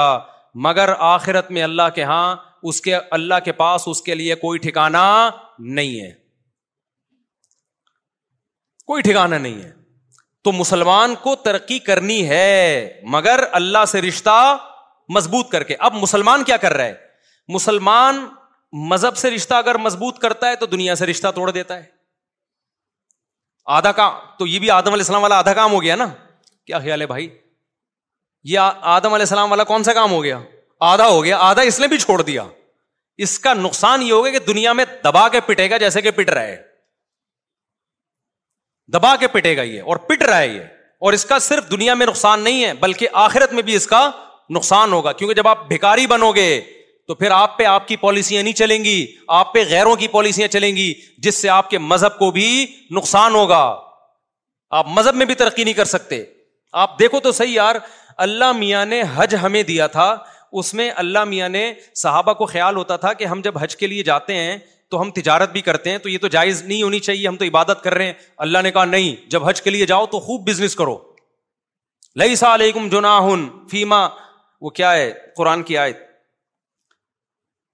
حج کے بارے میں ہے نا کہ وہ تضوف نقی رضات تخوا کہ ایک تو زیادہ راہ لے کے جایا کرو ایسا اللہ پہ توکل نہیں کرو کہ کچھ لے کے ہی نہیں جا رہے کہ جی اللہ کھلائے گا اللہ پلائے گا سامان اپنے ساتھ لے کے جایا کرو اور آگے لئی سا علیہ کم انتب جوناہ فضلم کم وہاں جا کے اللہ کی روزی بھی تلاش کرو تجارت بھی کرو اس سے پتہ ہی کیا ہے یہ میں حیران ہوتا ہوں بھائی اللہ میاں نے یہ الگ سے تجارت کی حج میں ذکر کیوں کر دیا آپ کو پتا ہے اگر وہاں مسلمانوں کی کمپنیوں کی پروڈکٹ فروخت ہوتی نا حج میں کتنے مسلمان کنٹری اکنامیکلی کتنے اسٹرانگ ہو جاتے افسوس کے ساتھ کہنا یہ پڑتا ہے کہ آپ جاتے ہیں آپ کو پتا ہے یہودی آپ کا حج کبھی نہیں بند ہونے دے گا میں نے تو وہاں کسی بڑے عالم سے پوچھا میں نے کہا یہودیوں کو تو اشکال ہوتا ہوگا یہ اتنے لاکھ مسلمان یہاں حج کرنے آتے ہیں انہوں نے کہا یہودی بہت خوش ہیں اس سے میں نے کہا کیوں کہتے ہیں ساری پروڈکٹ جس کی بکتی ہے بولو یہودیوں کی یہودی کہتا ہے حج تم کر رہے ہو پیسہ کس کے پاس آ رہا ہے تو اللہ نے صحابہ کو کہا تھا تجارت تمہاری ہونی چاہیے وہاں تجارت کس کی کی ہو ہو رہی رہی ہے ہے یہودیوں تو اللہ میاں حج کے ساتھ ساتھ ہمیں اکنامیکلی بھی مضبوط کرنا چاہتے ہیں کہ نہیں چاہتے ہم نے حج والا حکم لے لیا اکنامکس والا کس کو دے دیا یہودیوں کو دے دیا ہم نے تو ساری مسئلہ یہاں سے کھڑا ہو رہا ہے تو بھائی دونوں چیزوں کو لے کے چلنا پڑے گا آپ کو دنیا میں ہر لحاظ سے معاشی لحاظ سے بھی ترقی کرنی ہے اور پھر اللہ سے تعلق بھی کیا کرنا ہے مضبوط کرنا ہے جیسے حضرت مفتی تقی عثمانی صاحب نے ایسے مزے سے نصیحت کر رہے تھے مجھے تو بڑی مشکل سے میں اپنا رونا روک رہا تھا مجھے حضرت کی نصیحتوں پہ نہیں رونا آ رہا تھا مجھے حضرت کی توازوں پہ رونا آ رہا تھا کہ یار اتنے بڑے آدمی ہیں اور کیسے دل سے اور میرے پر تو بالکل ہی سوٹ ہوتی ہے نا یہ چیزیں مجھے تو کوئی انسان کا بچہ بنا دے بھائی میں تو اتنا شیطان کی طرح مشہور ہو گیا ہوں میں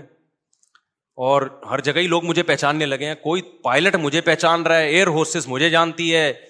کہیں بھی دنیا میں جاؤ پان والا مجھے جان رہا ہے گٹکے والا مجھے پہچانتا ہے بریگیڈیئر ہوگا کرنل ہوگا وہ مجھے پہچان رہا ہے تو میں تو تصور بھی نہیں کر سکتا تھا کہ اتنا زیادہ میں دنیا میں مشہور تو میرے تو بگڑنے کا چانس سو گنا بڑھ گیا ہے کہ میرے جو بگڑنے کا چانس ہے نا ابھی تو میں الٹا بیان دینے کے ایک لاکھ روپے لوں فوراً مل جائے گا مجھے ابھی تو میں اس پوزیشن میں ہوں مجھے بعض لوگوں نے کہا کہا کہ آپ یہ بیان دے دے دو اتنے پیسے میں میں نے نہیں رہا تو تو میرے بگڑنے کا چانس بہت ہے تو آدمی کے پاس ٹوٹا پھوٹا علم بھی آ جائے اور مشہور بھی دنیا میں بہت ہو جائے ٹھیک ہے دشمنیاں بھی بہت ہیں ایسا نہیں ہے کہ سارے فین ہیں بہت سارے ایسے ٹیڑھے یوں ملتے ہیں یوں کرے وہ ہے وہ ایسے بھی ملتے ہیں بعض لوگ کم میں لیکن ملتے ہیں بڑی بدتمیزی سے ملتے ہیں وہ ان کو وہ میں بہت برا لگتا ہوں خیر یہ تو مجھے اچھا اس لیے لگتا ہے کہ سارے ہی اگر زندہ باد کے نعرے لگائیں تو غلط ہوتا ہے نظر لگنے کا بھی خطرہ ہوتا ہے اور آدمی کی ہو تو وہ لوگ مجھے مجھے میری اوقات یاد دلاتے گے وہی ہے نا وہ شادیوں والا وہ لطیفوں والا اس طرح کی باتیں کرتے ہیں تو ہم اپنی اوقات میں رہتے ہیں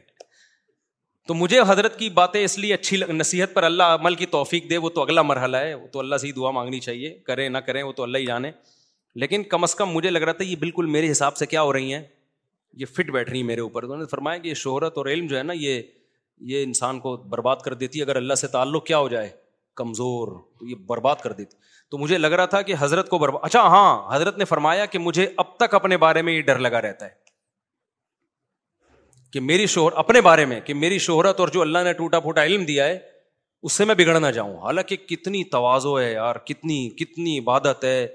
حضرت کی شاعری آپ سنو جو اللہ کی شان میں اور نبی صلی اللہ علیہ وسلم کی شان میں جو آپ کے نعت یا کلام ایک ایسا ایک درد دل کے ساتھ ہے تو یہ ہمارے اکابر کی ایک معمولی سی جھلک ہے ہم نے جتنے بھی اپنے اکابر دیکھے ہیں اسی ٹائپ کے ہی دیکھے ہیں تبھی ہم کہتے ہیں کچھ دن بزرگوں کی صحبت میں رہا کرونا کچھ آئے نہ آئے تمیز ضرور آئے گی تمہیں یہ جتنے اسکالرز آج کل مارکیٹ میں آ رہے ہیں نا بدتمیز ٹائپ کے ان بیچاروں کو کسی اللہ والے کی صحبت ملی نہیں ہے تو اہل اللہ کی صحبت ہمیں حضرت کی خدمت میں آدھا گھنٹہ بیٹھنے سے ایسا اندر تبدیلی محسوس ہوئی نا میں باہر نکل کے ساتھ کہہ رہا تھا یار بالکل ہی الٹ پلٹ ہو گیا اندر سے سب کچھ الٹ پلٹ ہو گیا اندر سے حالانکہ زیادہ نہیں حضرت نے باتیں کی تو کسی اللہ والے کی خدمت میں جا کے بیٹھا کرو میں نوجوانوں سے کہتا ہوں حضرت فیروز میمن صاحب ہیں نا ان کے پاس جا کے بیٹھا کرو حضرت فیروز میمن صاحب نہیں ہے اللہ اللہ سکھاتے ہیں جا کے بیٹھا کرو تھوڑی دیر کچھ اللہ اللہ سیکھو ہر وقت TikTok Facebook TikTok ہر وقت اور کیسی بےحودگی ہے اس سے ساری ایسی کی تیسی ہو جائے گی تمہاری روحانیت کی نہ نماز کے رہو گے نہ زکوٰۃ کے رہو گے نہ حج کے رہو تو کچھ اللہ والوں کے پاس جا کے بیٹھا کرو کچھ اللہ اللہ کیا کرو پیر جمعرات کا روزہ رکھ لیا کرو دو روزے ہیں نا اور ایام بیس کے روزے نبی صلی اللہ علیہ وسلم نے فرمایا مہینے کے تین روزے رکھ لو پیر جمعرات کے روزے رکھ لو اللہ توفیق دے رات کو آخری حصے میں اٹھ کے زیادہ نہیں کم از کم دو رکتیں پڑھ لو تھوڑا سا نا زبان سے اللہ اللہ کرنا سیکھو چوبیس گھنٹے میں ایک دفعہ بیٹھ کے اللہ کے سامنے توجہ کے ساتھ دعا مانگنا سیکھو تو اگر آپ کا اللہ سے یہ تعلق مضبوط ہوگا تو پھر دنیا دین یہ دونوں چیزیں چلیں گی پھر فائدہ ہوگا یہ دنیا مسافر خانہ آخرت کی ترقی کا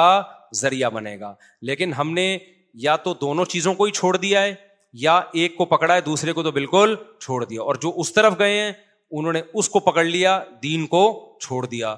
تو یہ بہت غلط رخ پہ مسلمان چل پڑا ہے اور پھر ہمارے جو لبرل طبقہ ہے جب دنیا کی طرف جاتا ہے نا تو گورے سے دو ہاتھ آگے نکل جاتا ہے وہ وہ کیا کرتا ہے وہ گورے سے دو ہاتھ آگے نکل جاتا ہے وہ پھر اور ہی چیز بن کے آتا ہے مارکیٹ میں کہتے ہیں نا کوا چلا ہنس کی چال اور اپنی بھی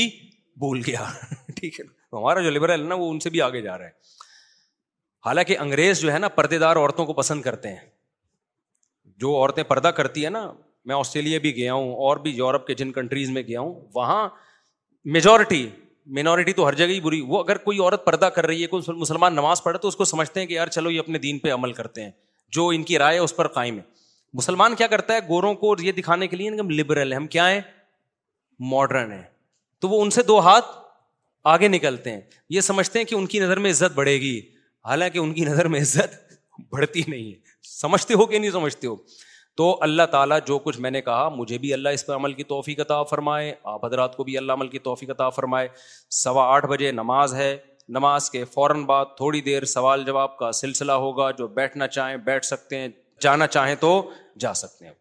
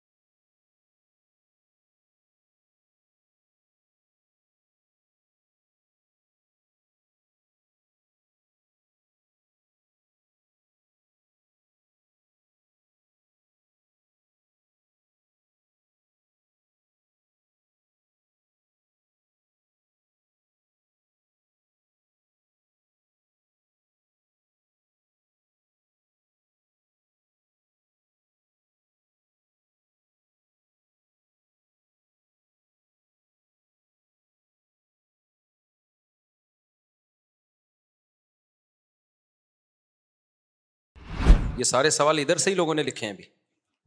پھر صحیح ہے میں نے ایسا کوئی گھر سے لکھ کے اتنی ساری پرچیاں اٹھا کے لے آتا چلو بھائی سوال پوچھا ہے جی جماعت کے چار اصحاب آپ کی زیارت کے لیے آئے ہیں ایک عالم ہیں دو انڈونیشیا کے مہمان ہیں ان میں ایک نو مسلم ہے کہاں ہیں بھائی جلدی سے آ جائیں ادھر ہی آ جائیں ابھی یہ ملاقات کر لیں جلدی شابش شابش تعال تعال انڈونیشیا اسٹیشن ماشاء اللہ ماشاء اللہ انڈونیشیا السلام علیکم و رحمت اللہ وبرکاتہ تاریخ اللہ عربیہ وعلیکم السلام اچھا عربی نہیں جانتے ماشاء اللہ کیا نام ہے what's your name Abu Muhammad آپ تو ادھر کے آپ تو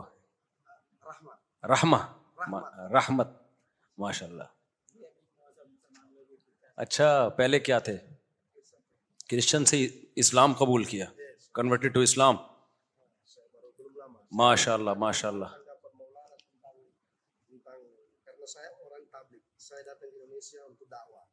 جو کہہ رہے ہیں صحیح کہہ رہے ہیں یہ مجھے یقین ہے غلط بات نہیں کریں گے ماشاء اللہ جزاک اللہ سرین خواہ میں آپ سے عربی بھی شروع ہو جاتا ہوں انگلش جانتے ہیں نا انڈونیشیا کے علاوہ کچھ ملائی ملائی ملائی تو ہم ناشتے میں چینی ڈال کے کھاتے ہیں ان کو بتا دیں بعد میں چلے پھر میرے اللہ جزائے خیر دے جزاکم اللہ جزاکم جزاک اللہ جی ان کو آپ کو انڈونیشی زبان آتی ہے ان سے کہیں کہ ہم آپ سے ملاقات کر کے بہت خوش ہوئے اللہ آپ کو اسلام پہ قائم دائم رکھے اور ایمان پر ہم سب کو موت نصیب کرے تو بہت خوشی ہوئی ہے آپ دونوں سے مل کے یہ بتا دیں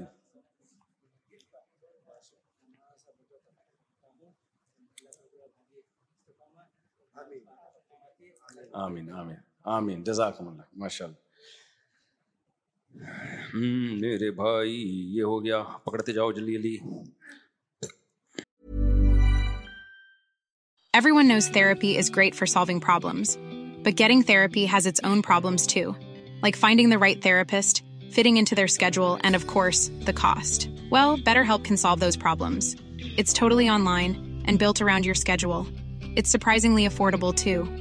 Connect with a credentialed therapist by phone, video, or online chat, all from the comfort of your home. Visit BetterHelp.com to learn more and save 10% on your first month. That's BetterHelp, H-E-L-P. Hi, I'm Daniel, founder of Pretty Litter. Did you know cats tend to hide symptoms of sickness and pain? I learned this the hard way after losing my cat, Gingy. So I created Pretty Litter, a health monitoring litter that helps detect early signs of illness by changing colors, saving you money and potentially your cat's life. Pretty Litter is veterinarian developed, and it's the easiest way to keep tabs on your fur baby's health right at home. Go to prettylitter.com and use code ACAST for 20% off your first order and a free cat toy. Terms and conditions apply. See site for details.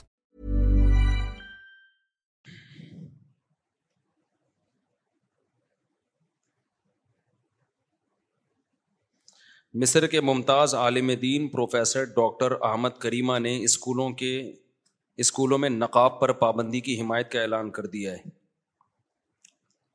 Professor Ahmed Karima کا کہنا ہے کہ چہرے کا نقاب نہ واجب ہے نہ فرض ہے اسلام میں خواتین کے لیے سر کے بال ڈھانپنے کا حکم آیا ہے مصر کے علماء تو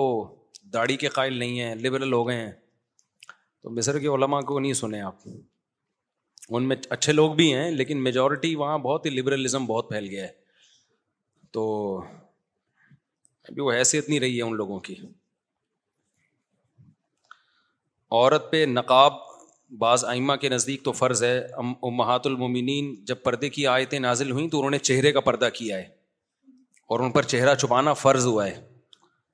باقی ٹھیک ہے یہ مسئلہ اختلافی ہے لیکن اتنی بات تو ہے کہ شریعت اپریشیٹ تو کرتی ہے نا چہرے کے نقاب کو کوئی عورت پردہ کرنا چاہے گی تو اس کو روکنے پہ پابندی ہے تو مصر کے جن مولانا صاحب نے یہ فتویٰ دیا ہے نا کہ اسلام میں چہرے کا پردہ فرض ہے یا نہیں ہے فرض ان سے یہ پوچھا جائے کہ اسلام میں کیا یہ قانون بنانے کی اجازت ہے کہ عورت چہرے کا پردہ نہیں کر سکتی ایک عورت چاہ رہی ہے اپنے چہرے کو چھپانا آپ اس کو چہرے کو کھولنے پر مجبور کرو کیا اسلام میں اس کی اجازت ہے تو قطن اجازت نہیں ہے عورت جتنا پردہ کرنا چاہے اسلام اس کو اپریشیٹ کرتا ہے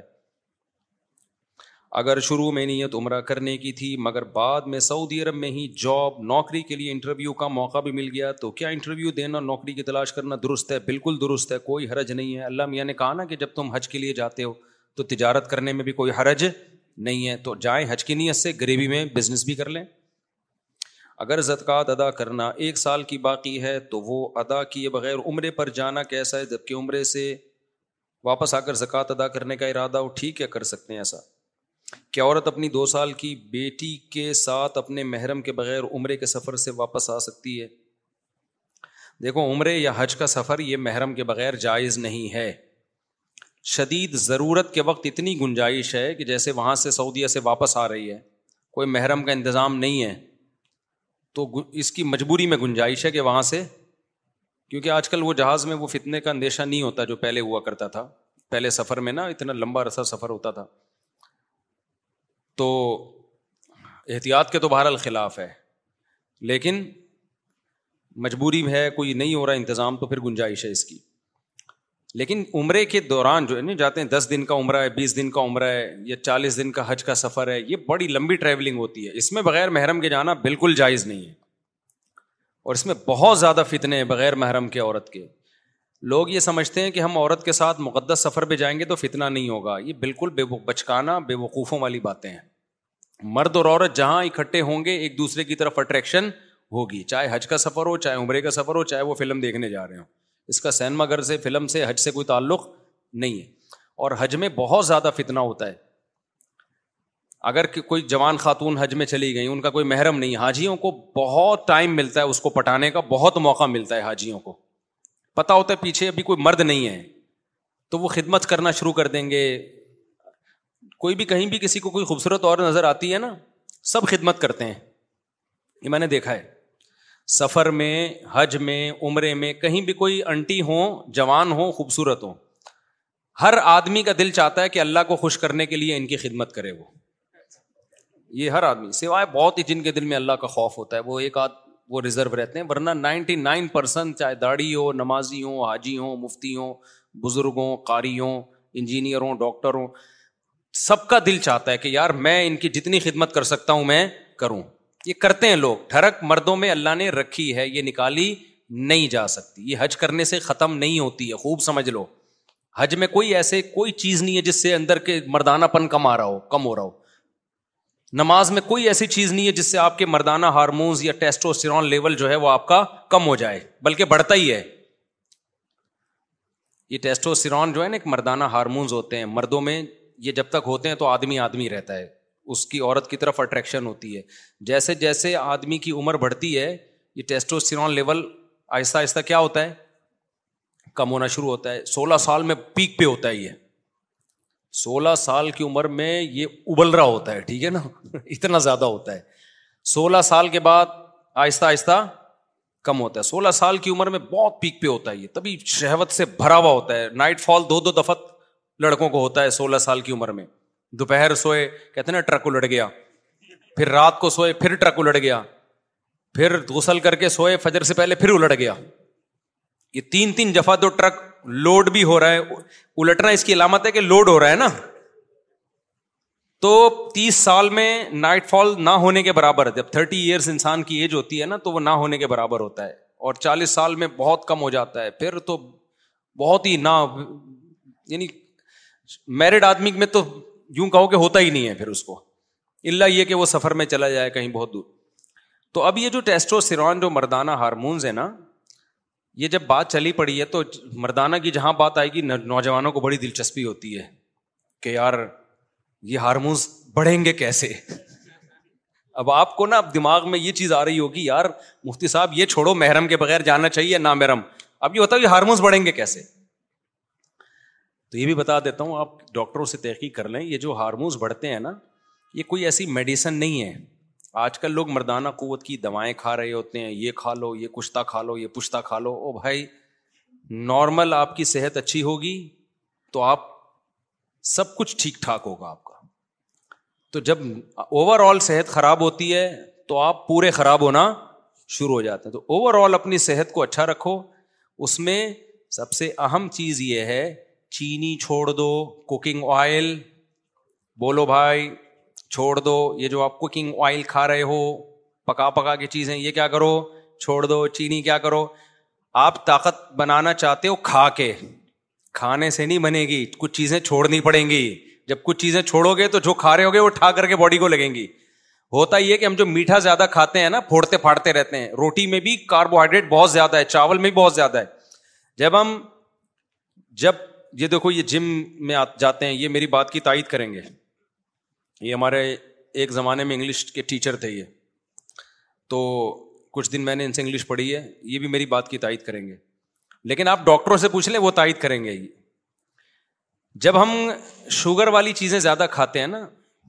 جو فل کارب ڈائٹ ہے چاول روٹی اور اللہ بھلا کرے آلو آلو میاں آپ زیادہ کھاؤ گے نا تو اس سے ہوتا یہ ہے کہ ہماری باڈی کا شوگر لیول بڑھتا ہے پھر انسولین نکلتی ہے اس کو کنٹرول کرنے کے لیے تو ہماری باڈی سارا دن شوگر ہی کے خلاف فائٹ کرتی رہتی ہے جو باڈی کو اور بہت ساری چیزیں چاہیے نا کچھ جذب کرے ہماری باڈی میں آئرن جذب ہو جو بہت سارے منرلز ہیں وائٹامنز ہیں وہ وہ جگہ نہیں بنا پاتے اپنی سمجھتے ہو وہ جگہ نہیں بنا پاتے دیکھو اس کی مثال ایسے جیسے لوگ دودھ پیتے ہیں نا ناشتے کے بعد اب آپ نے دو پراٹھے کھا لیے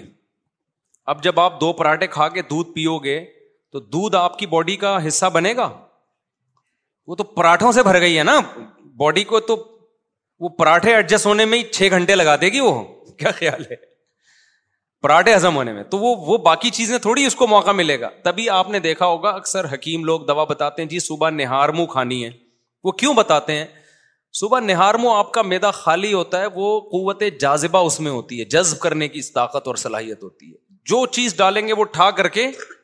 جذب کرے گا تبھی افطار میں ہم جو کھاتے ہیں جزو بدن بن جاتا ہے وہ کیونکہ میدا خالی ہوتا ہے اور باڈی میں شوگر نہیں ہوتی ہماری شوگر کی کمی ہوتی ہے تو وہ باڈی مانگ رہی ہوتی ہے تو جو ڈالیں گے نا باڈی کے اندر کھائیں گے وہ جزو بدن بنے گا اب جب آپ نے روٹی چاول اپنی خوراک میں زیادہ بنایا ہوا ہے زیادہ حصہ کھا رہے ہیں تو شوگر کو ہضم کرنے میں ٹائم لگتا ہے انسولین جو ہم جو ٹون ہو جاتے ہیں نا میٹھا کھا کے آپ نے دیکھا کہ میٹھا کھا کے ہم ٹون ہوتے ہیں نا وہ ٹن ہونے کی ایک وجہ یہ بھی ہے کہ ہماری باڈی کو ورک کرنا پڑتا ہے تو باڈی کا سارا بوجھ جو ہے وہ شوگر کو کو, کو کے لیول کو کنٹرول کرنے میں لگ رہا ہوتا ہے اس سے نقصان یہ ہوتا ہے کہ باڈی کو جو بہت زیادہ ہمارے منرلس چاہیے زنک ہماری باڈی میں عمر کے ساتھ ساتھ بہت جلدی سے کم ہوتی ہے تیزی سے کم ہونا شروع ہوتی ہے تو یہ مرل آہستہ آہستہ شارٹ ہونا شروع ہوتے ہیں باڈی سے اور آپ بڑھاپے کی طرف بڑی ایک تو بڑھاپے کی نیچرل ایج ہے آج کل اس نیچرل عمر سے پہلے ہی بڈھے ہو رہے ہیں ہم لوگ تو اس لیے آپ چاہتے ہو نا آپ کی صحت اچھی ہو جائے تو آپ کو اینٹی ایجنگ چیزیں کھانی پڑیں گی سولہ سال کا نوجوان لونڈا لپاڑا کتنا بھی غلط کھائے نا پھر بھی اس کا ٹیسٹوسیر لیول کہاں ہوتا ہے پیک پہ ہوتا ہے اب جب عمر آپ کی بڑھتی ہے تو پھر آپ کو اینٹی وہ چیزیں جو آپ کو وقت سے پہلے بوڑھا کر دیں ان چیزوں سے اوائڈ کرنا ہے کھانا مزید کچھ نہیں ہے آپ نے کھانا چھوڑنا ہے آپ نے نہیں آئی بات میرا خیال ہے تو غلط چیزیں جب چھوڑ دیں گے نا تو تھوڑی تھوڑی بھی کھائیں گے وہ ٹھا کر کے باڈی کو لگیں گی تو غلط چیزیں چھوڑ دو آپ غلط میں کیا ہے چینی چھوڑ دو بھائی جتنے بھی کوکنگ آئل آ رہے ہیں ان کو گھر سے ہمیشہ کے لیے نکال دو ان کی جگہ دیسی گھی لے آؤ اب آپ بولو گے بھائی تمہارا باپ خریدنے کے پیٹرول کے پیسے ہیں نہیں دیسی گھی تمہارا باپ خریدے گا سوال یہ پیدا ہوتا ہے بڑے کام کی باتیں بتا رہا ہوں آپ کو تو بھائی دیسی گھی بہت تھوڑا استعمال کر لو نا مہنگا ہوتا ہے لیکن کوکنگ آئل جتنا ڈلتا ہے نا دیسی گھی اس کا آدھے سے بھی کم ڈلتا ہے دیسی گھی میں پکا لو اور آسان حل آپ کو بتاتا ہوں سوراب گوٹ پہ جاؤ دمبے کی چربی چکی خرید کے لے آؤ چکی خرید کے لاؤ دمبے کی اس میں بڑے منرلز ہوتے ہیں بہت سارے جو ہماری باڈی کو چاہیے نا اس میں ہوتے ہیں وہ چکی میں آپ نے کیا کرنا ہے چکی کو تھوڑا تھوڑا ٹکڑے کر کے ہانڈی میں اسٹیل کی دیکھ لے لو کیونکہ سلور کے برتنوں میں نہیں پکانا چاہیے چیزوں کو تو آپ نے کیا کرنا ہے وہ چکی کو لے کے آپ نے ہلکی آنچ پہ اس کو پکانا شروع کرو میں ایک دفعہ غلط تجربہ کر چکا ہوں میں اپنے تجربوں سے آپ کو چاہ رہا ہوں فائدہ پہنچاؤں آپ نے اس چکی کو ہلکی آنچ پہ پکانا شروع کرنا ہے تھوڑا سا پانی ڈال لو بے شک کوئی حرج نہیں ہے تو جب اس کا تیل نکلنا شروع ہو جائے نا تو اس کو جیسے جیسے گھی نکلتا جائے اس کو الگ برتن میں نکالتا ہوں میں نے غلطی یہ کی تھی کہ وہ پکات میں نے کہا جب آخری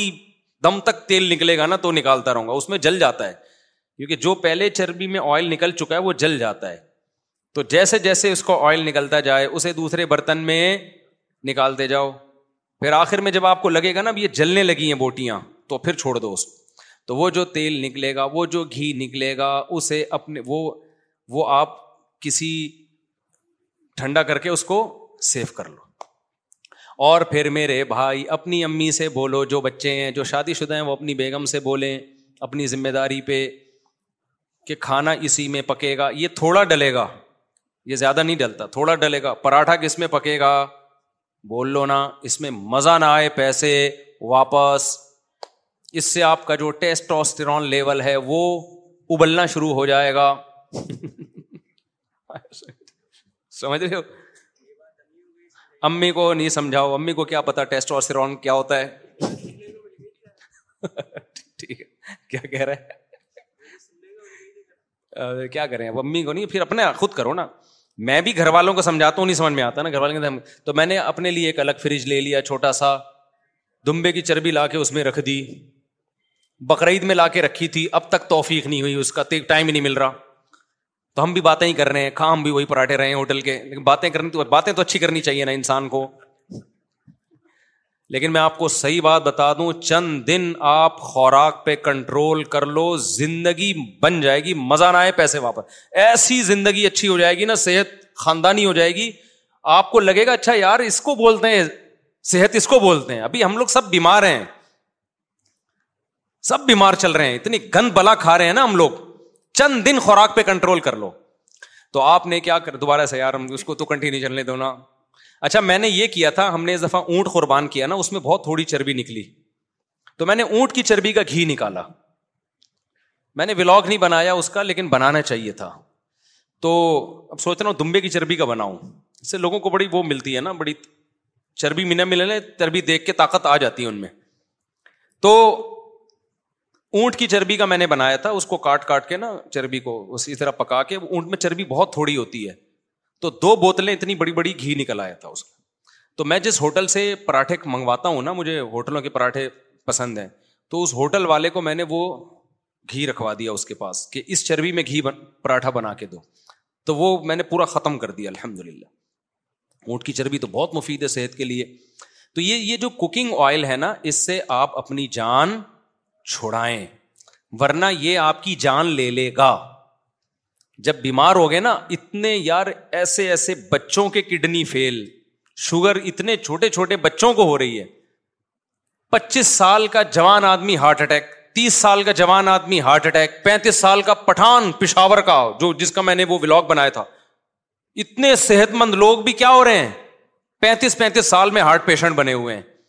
تو یہ انہیں گند بلا کھا کے تو بنے ہوئے ہیں تو آپ نے کیا کرنا ہے چینی سے جان چھوڑانی ہے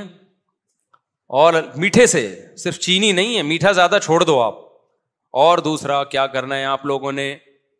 آئل سے کیا کرنی ہے جان چھوڑانی تو جاؤ وہاں سے یہ جو جتنے بھی ویجیٹیبل کے آئل ہوتے ہیں نا جو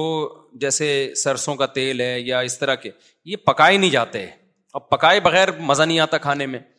تو پکانے سے نا ان کی تاثیر ختم ہو جاتی ہے ان کی تاثیر چینج ہو جاتی ہے تو پکانے کے لیے اللہ نے صرف جانور کا فیٹ رکھا ہے دمبے کی کیونکہ گوشت اللہ کو پتا تھا پکائے بغیر نہیں کھایا جاتا تو اللہ میاں نے کیا کیا جانور کے اندر ہی چربی پیدا کر دی تاکہ اللہ کی طرف سے جو ہمیں گوشت کی صورت میں گفٹ ملا ہے وہ پورا گفٹ ہو جائے دیکھو بڑی کمپنیاں جب کوئی پیک کوئی چیز دیتی ہیں نا تو پوری پیکنگ کے ساتھ دیتی ہیں آپ نے دیکھا ہوگا پہلے شہد ملتا تھا اس کے اندر چمچ بھی ہوتا تھا کسی چمچ سے نکال کے کھائیں آپ بچوں کے لیے جو میڈیسن آتی ہیں دوائیں آتی ہیں ڈراپر بھی اسی میں ہوتا ہے سیرپ کے ساتھ ڈراپر موجود ہے کہ اسی ڈراپر سے آپ نکال لیے گا تو اللہ میاں نے جانور کے اندر چربی اس لیے رکھی ہے کہ کوکنگ آئل تو آج ایجاد ہوئے ہیں نا گوشت تو صدیوں سے کھایا جا رہا ہے اللہ کو پتا تھا یہ یہ پکائیں گے کس چیز میں گوشت اگر اسی بوائل کر کے کھائیں مزہ تھوڑی آتا ہے وہ تو اور گھن آتی ہے گوشت کا تو جب تک آئل نہ ڈالیں کوئی چکنائی نہ ڈالیں پکنے پکتا ہی نہیں ہے وہ صحیح ذائقہ ہی نہیں آتا اس میں تو اللہ میاں نے کیا کیا اللہ میاں نے بہت انڈونیشین زبان میں ان کو ترجمہ کر کے پتا چل جائے تاکہ ان کو بھی پتا چلے اللہ میاں کیا کیا کر رہے ہیں ٹھیک ہے نا ان کو بھی بتائیں بھائی انڈونیشیا زبان میں ملائی زبان میں ترجمہ کر کے ملائی تو ملیشیا کی زبان ہے اچھا خیر ان کو ملائی کی فضیلت بھی بتائیں تو اللہ میاں نے کیا کیا کہ اللہ میاں نے بولا کہ یہ جو جانور ہے اسی کے اندر چربی پیدا کر رہا ہوں تو اسی چربی میں تم نے گوشت پکا کے کھانا ہے اچھا یہ اتنی بڑی نعمت ہے چربی جانور کی میں جو چربی ہوتی ہے نا فیٹ ہوتا ہے اتنی بڑی نعمت ہے کہ اللہ تعالیٰ کو نے جب یہودیوں نے اللہ کو بہت موسا علیہ السلام کو تنگ کیا اور اللہ کے حکام کی دھجیاں اڑائی نا یہودیوں نے قرآن کہتا ہے نا جب بھی ہم پیغمبر بھیجتے تو یہ مذاق اڑاتے تھے تو اللہ میاں نے یہودیوں سے کہا کہ تمہاری توبہ قبول ہوگی اس وقت کہ میں تم پہ کچھ چیزیں بطور سزا کے حرام کر رہا ہوں اب تمہاری توبہ تو قبول ہوگی لیکن دنیا میں سزا ملے گی تو اللہ میاں نے کیا کہا یہودیوں پر جانوروں کی چربی حرام کر دی تو چربی جو حرام ہوئی ہے یہ بہت بڑی نعمت تھی جس سے اللہ نے یہودیوں کو محروم کیا وہ ہر رم نہ اللہ کہتے ہیں ہم نے اونٹ کی چربی گائے کی چربی ان پہ حرام کر دی جانوروں کی چربی کہ گوشت اب چربی میں نہیں پکانا تم نے تو آپ مجھے بتاؤ اگر یہ جانوروں کا جو فیٹ ہے یہ انسان کے لیے نقصان دہ ہوتا تو اللہ اس نعمت کو یہودیوں سے چھینتے ہے بھائی بلکہ اللہ یہودی کہتے ہیں اللہ تو ہم پہ اتنا مہربان ہے ہم گناہ کر رہے ہیں اور تو نے ہم پہ چربی حرام کر دی تاکہ ہم فیٹ کے بغیر گوشت کھائیں اور لائف کو کیا کریں انجوائے کریں اللہ کو پتا تھا اس چربی میں وہ کچھ ہے جو گناگاروں کے لیے سوٹیبل نہیں ہے مت کھاؤ مزے کی چیز ہے تمہیں پابندی ہے تم پہ کھانے پہ سمجھتے ہو تو اس کا پتا چلتا ہے کچھ ہے اس میں ہم نے کیا کیا ہم سے کچھ ایسے گنا ہوئے کہ ان گناہوں کی وجہ سے اللہ نے کہا تم پہ ایسے حرام کروں گا کہ تمہیں ندامت بھی نہیں ہوگی وہ اللہ تعالیٰ نے ایسا کیا کہ ہم جب ہم سے جب گنا ہوئے نا تو اللہ تعالیٰ نے جو کوکنگ آئل والی کمپنیاں ہیں نا ان کو کہا میاں نے ان کے دل میں یہ بات ڈالی کہ تم لوگ ڈبوں والا تیل نکالو مارکیٹ میں لوگ خود بخود یہ جانوروں کی چربی چھوڑ کے ڈبے پہ سیٹ ہو جائیں گے آ کے اور جانوروں کی چربی کہیں گے اسمیل آ رہی ہے اس سے کیا آ رہی ہے اسمیل آ رہی ہے بیٹا یہ چربی ہٹا کے گوشت کھانا تو یہ زیادہ بڑا ہم سے کچھ گنا ہوا ہے کہ یہودیوں پہ تو اللہ نے حرام کی یہودی اس سے ٹینشن میں آئے ہم خوش بھی ہیں کہ ہم نے چربی سے جان چھوڑا لی اور ہم ڈبوں پہ آ کے سیٹ ہو گئے اس میں خرچہ بھی زیادہ ہو رہا ہے صحتوں کی ایسی کی تیسی ہو رہی میں ایک ڈاکٹر سے ملا ہوں جو اس فیلڈ کے اسپیشلسٹ ہیں اس فیلڈ کے خوراکوں کے اسپیشلسٹ ہوتے ہیں نا وہ کہتے ہیں کہ آج جو ہماری پاکستانی قوم پیسہ بچا رہی ہے نا اس لیے اچھے والے آئل نہیں لے رہی کہ کوکنگ آئل لیں گے سستے ہوتے ہیں آپ کو پتا ہے اس سے جو بیماریاں پھیل رہی ہیں اس بیماریوں پہ پیسہ بیس گنا زیادہ خرچ ہو رہا ہے یعنی اگر وہ زیتون کا اوریجنل تیل لے لیتے یا دیسی گھی لے لیتے نا بیماریوں پہ اتنا خرچ نہیں ہوتا تو پیسہ ادھر سے بچا کے کہاں خرچ ہو رہا ہے ادھر خرچ ہو رہا ہے تو لیکن اس پہ خوش ہیں اب ایک آدمی کو بیمار ہو گیا وہ ڈاکٹر کے پاس جا کے اس کے بیس لاکھ روپے خرچ ہو گئے اس پہ وہ روئے گا نہیں وہ گا یہ تو مجبوری ہے بھائی قدرت کی طرف سے اب ہے تو یہ بیس لاکھ دیسی گھی پہ خرچ کر لیتا نا پانچ لاکھ خرچ ہوتے اور یہ پندرہ لاکھ وہ گھی تیرے بولتے کیوں نہیں بچا لیتا سمجھتے ہو کہ نہیں سمجھتے ہو تو دو چیزوں سے سچی مچی کی جان چھڑا لو ایک کوکنگ آئل میں نے نہیں ابھی تک چھوڑا یہ کم کر دیا میں نے صبح صرف پراٹھے پھوڑتا ہوں کیونکہ وہ اونٹ سے جو گھی نکالا تھا وہ ختم ہو گیا دیسی گھی بھی ختم ہو گیا گائے ختم ہو گئی وہ ہوا یہ کہ ہماری جو گائے تھی جس کا میں نے گھی نکالا تھا اب وہ گائے کے ساتھ یہ مسئلہ ہوا کہ وہ بیچاری بیمار ہو گئی وہ کیوں بیمار ہوئی ابھی زیادہ باتیں کروں گا جن صاحب کی وجہ سے بیمار ہوئی وہ پھر ناراض ہوں گے کسی کی وجہ سے وہ کسی کی غم میں وہ کیا ہو گئی بیمار ہو گئی تو اس کے دودھ کم ہو گیا جب دودھ کم ہو گیا تو کھا زیادہ رہی تھی آؤٹ پٹ اس کا مجھے لگا ایک دن یہ مجھے بھی کھا جائے گی یہ گائے اتنا کھاتی ہے نا کہ اگر وہ دودھ نہیں دے رہی تو وہ جائیدادیں کھا جاتی ہے کیونکہ باندھ کے کھلاؤ نا صبح شام وہ روزانہ ہمارا خادم اتنے کا چارہ میں نے کہا بھائی یہ تو مجھے کھا جائے گی تھوڑے دنوں میں بھائی تو بیمار ہو گئی وہ میری میری غلطی سے بیمار ہوئی ہے تو وہ اب جناب کیا ہوا کہ وہ ہم نے بیچ دی ہے اس لیے اب گھی بھی مارکیٹ سے کیا ہو گیا شارٹ ہو گیا اب ہمارے گھر میں کوئی کہیں اور سے گھی لو اطمینان نہیں ہوتا اور گھی لو تو ہمارا خاندان اتنا بڑا ہے کہ وہ تو ایک ایک چمچ بھی نہیں آتا تو اپنی گائے کا ہونا بہت ضروری ہے تو دوبارہ خریدیں گے ان شاء اللہ وسلولہ تو اونٹ کی چربی ہم نے نکالی تھی وہ ہم نے ہوٹل والے کو دی اب وہ چربی ختم ہو گئی تو دوبارہ ہم کس پہ سیٹ ہو گئے آئل پہ سیٹ ہو گئے تو میں نکالوں گا اپنے آپ کو اس آئل سے ان شاء اللہ دوبارہ میں کچھ ابھی سوراب گوٹ جانے کا ٹائم نہیں مل رہا اور جو دمبے کی چربی بقرعید کی اب تک پڑی ہوئی ہے فریزر میں وہ ان شاء اللہ مجھے دوبارہ یاد آیا اس کو نکال کے گھی نکالتا ہوں اس کا وہ بہت مزے کا ہوتا ہے آپ یہ نہ سمجھو اچھا کسی کو بتائے بغیر کھلاؤ کہ یہ چربی ہے بتائے بغیر کھلاؤ وہ بڑی تعریف کرے گا یار یہ تو بڑا خوشبودار گھی ہے کہاں سے لیا جیسے ہی آپ نے بتا دیا نا یہ اونٹ کی چربی ہے الٹی کر دے گا وہ ایک دماغ خراب ہو چکا ہے کہا گا یہ دمبے کی چربی ہے او ہو یار میں تبھی تو کہوں یہ کیا ہے عجیب عجیب سا ہو رہا ہے یار مجھے کیا کھلا دیا یہ ہوتا ہے پروپیگنڈا جب کسی چیز کے خلاف جیسے جیسے بچوں کو نا دیسی گھی سے آج کل اسمیل آتی ہے حالانکہ وہ خوشبو ہوتی ہے اس کے لیے تو ترستے ہیں ہم کہ یار دیسی گھی میں وہ خوشبو آ رہی ہے کہ نہیں آ رہی ہے اور آج کل کے بچے اس کو کیا کہتے ہیں امی اس میں اسمیل آ رہی ہے ٹھیک ہے نا اسمیل آ رہی ہے اس میں دماغ خراب ہو گیا میرے بھائی جو خوشبو تھی اس کو آپ کیا کہہ رہے ہو اسمیل کہہ رہے ہو تو جلدی جلدی میں بتا دوں آپ نے کیا کرنا ہے میں نا اب صحت کی چیزوں کو لے کر آؤں میں اوور آل تو آپ جو ڈاکٹر سے ہی رابطہ کریں گے لیکن کچھ تو بنیادی چیزیں ہیں لوگ بہت ڈرتے ہیں کہ ہم نہیں کر سکتے میں تو ابھی میں نے آج سارا دن بیٹھ کے خشخاش کوٹی ہے سارا دن تو نہیں کہنا چاہیے دو گھنٹے خشخاش کو میں نے کیا کیا ہے بولتے کیوں نہیں کوٹا ہے بیٹھ کے دو گھنٹے اتنا میرے پاس ٹائم ہے نہیں آج نکالا ہے میں نے بہت دنوں سے پڑی ہوئی تھی وجہ اس کی ہے کہ آپ کو اپنی صحت کا خیال کرنا ہے تو خشخاش جو ہے نا خشخاش کو آپ کوٹیں ایک بہت بڑے ماہر حکیم ہے انہوں نے مجھے نسخہ بتایا تھا اور یہ بہت فائدے مند ہے خشخاش کو آپ کوٹ کے نا اس کا دودھ نکالیں وہ نچوڑتے ہیں نا دودھ نکلتا ہے اس اب میں پورا نہیں بتا رہا نسخہ کہ مجھے قبلہ حکیم سمجھنا شروع کر دیں آپ لوگ اور ناریل کا پانی نکالو آپ اور پستہ اور یہ بادام شدام یہ دو چار چیزیں یہ اپنے خرچے پہ کھا لیا کرو زیادہ زیادہ فری ہونے کی ضرورت نہیں ہے جس میں یہاں میں ریسیپیز نہیں بتاؤں گا تو اچھا ایک ریسیپی میں بتا دیتا ہوں جو بہت ہی باریک لانڈے لپاڑے ہیں نا کراچی کے گٹکے والے ان کے لیے ابھی بتاؤں گا تو بات بہت لمبی ہو جائے گی ان کے لیے میں ایک ریسیپی بتاؤں گا دیسی کیونکہ وہ تجربہ ہے وہ کچھ میوہ جات ہیں وہ میں بنا کے بتاؤں گا ان شاء اللہ تو وہ جتنے باریک باریک لانڈے لپاڑے ہیں نا گٹکے کی وجہ سے یا ویسے ہی ان کی ایکس رے رپورٹ کمیز اتارتے ہی پسلیاں نظر آتی ہیں وہ وہ نسخہ استعمال کریں ان شاء اللہ ہٹے کٹے ہو جائیں گے وہ بہت زبردست چیز ہے وہ مجھے بتائی تھی جب میں اٹھارہ سال کا میں بہت باریک تھا بہت باریک تو مجھے ایک حکیم نے بتائی تھی وہ اور وہ اس میں کوئی نقصان دہ چیز نہیں ہے بہت زبردست چیز ہے وہ بہت صحت اچھی ہو جائے گی بال گھنے ہو جائیں گے آپ کے آپ کے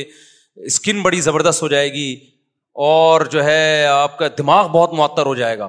تو وہ کبھی ریسیپی ان شاء اللہ بتاؤں گا میں وہ ولاگنگ یہ چیزیں ہم نے ولاگنگ کے لیے تاکہ ہمارا مذہبی چینل جو ہے نا وہ خراب نہ ہو ان چیزوں سے ٹھیک ہے نا اب مذہبی چینل میں ہمارے جناب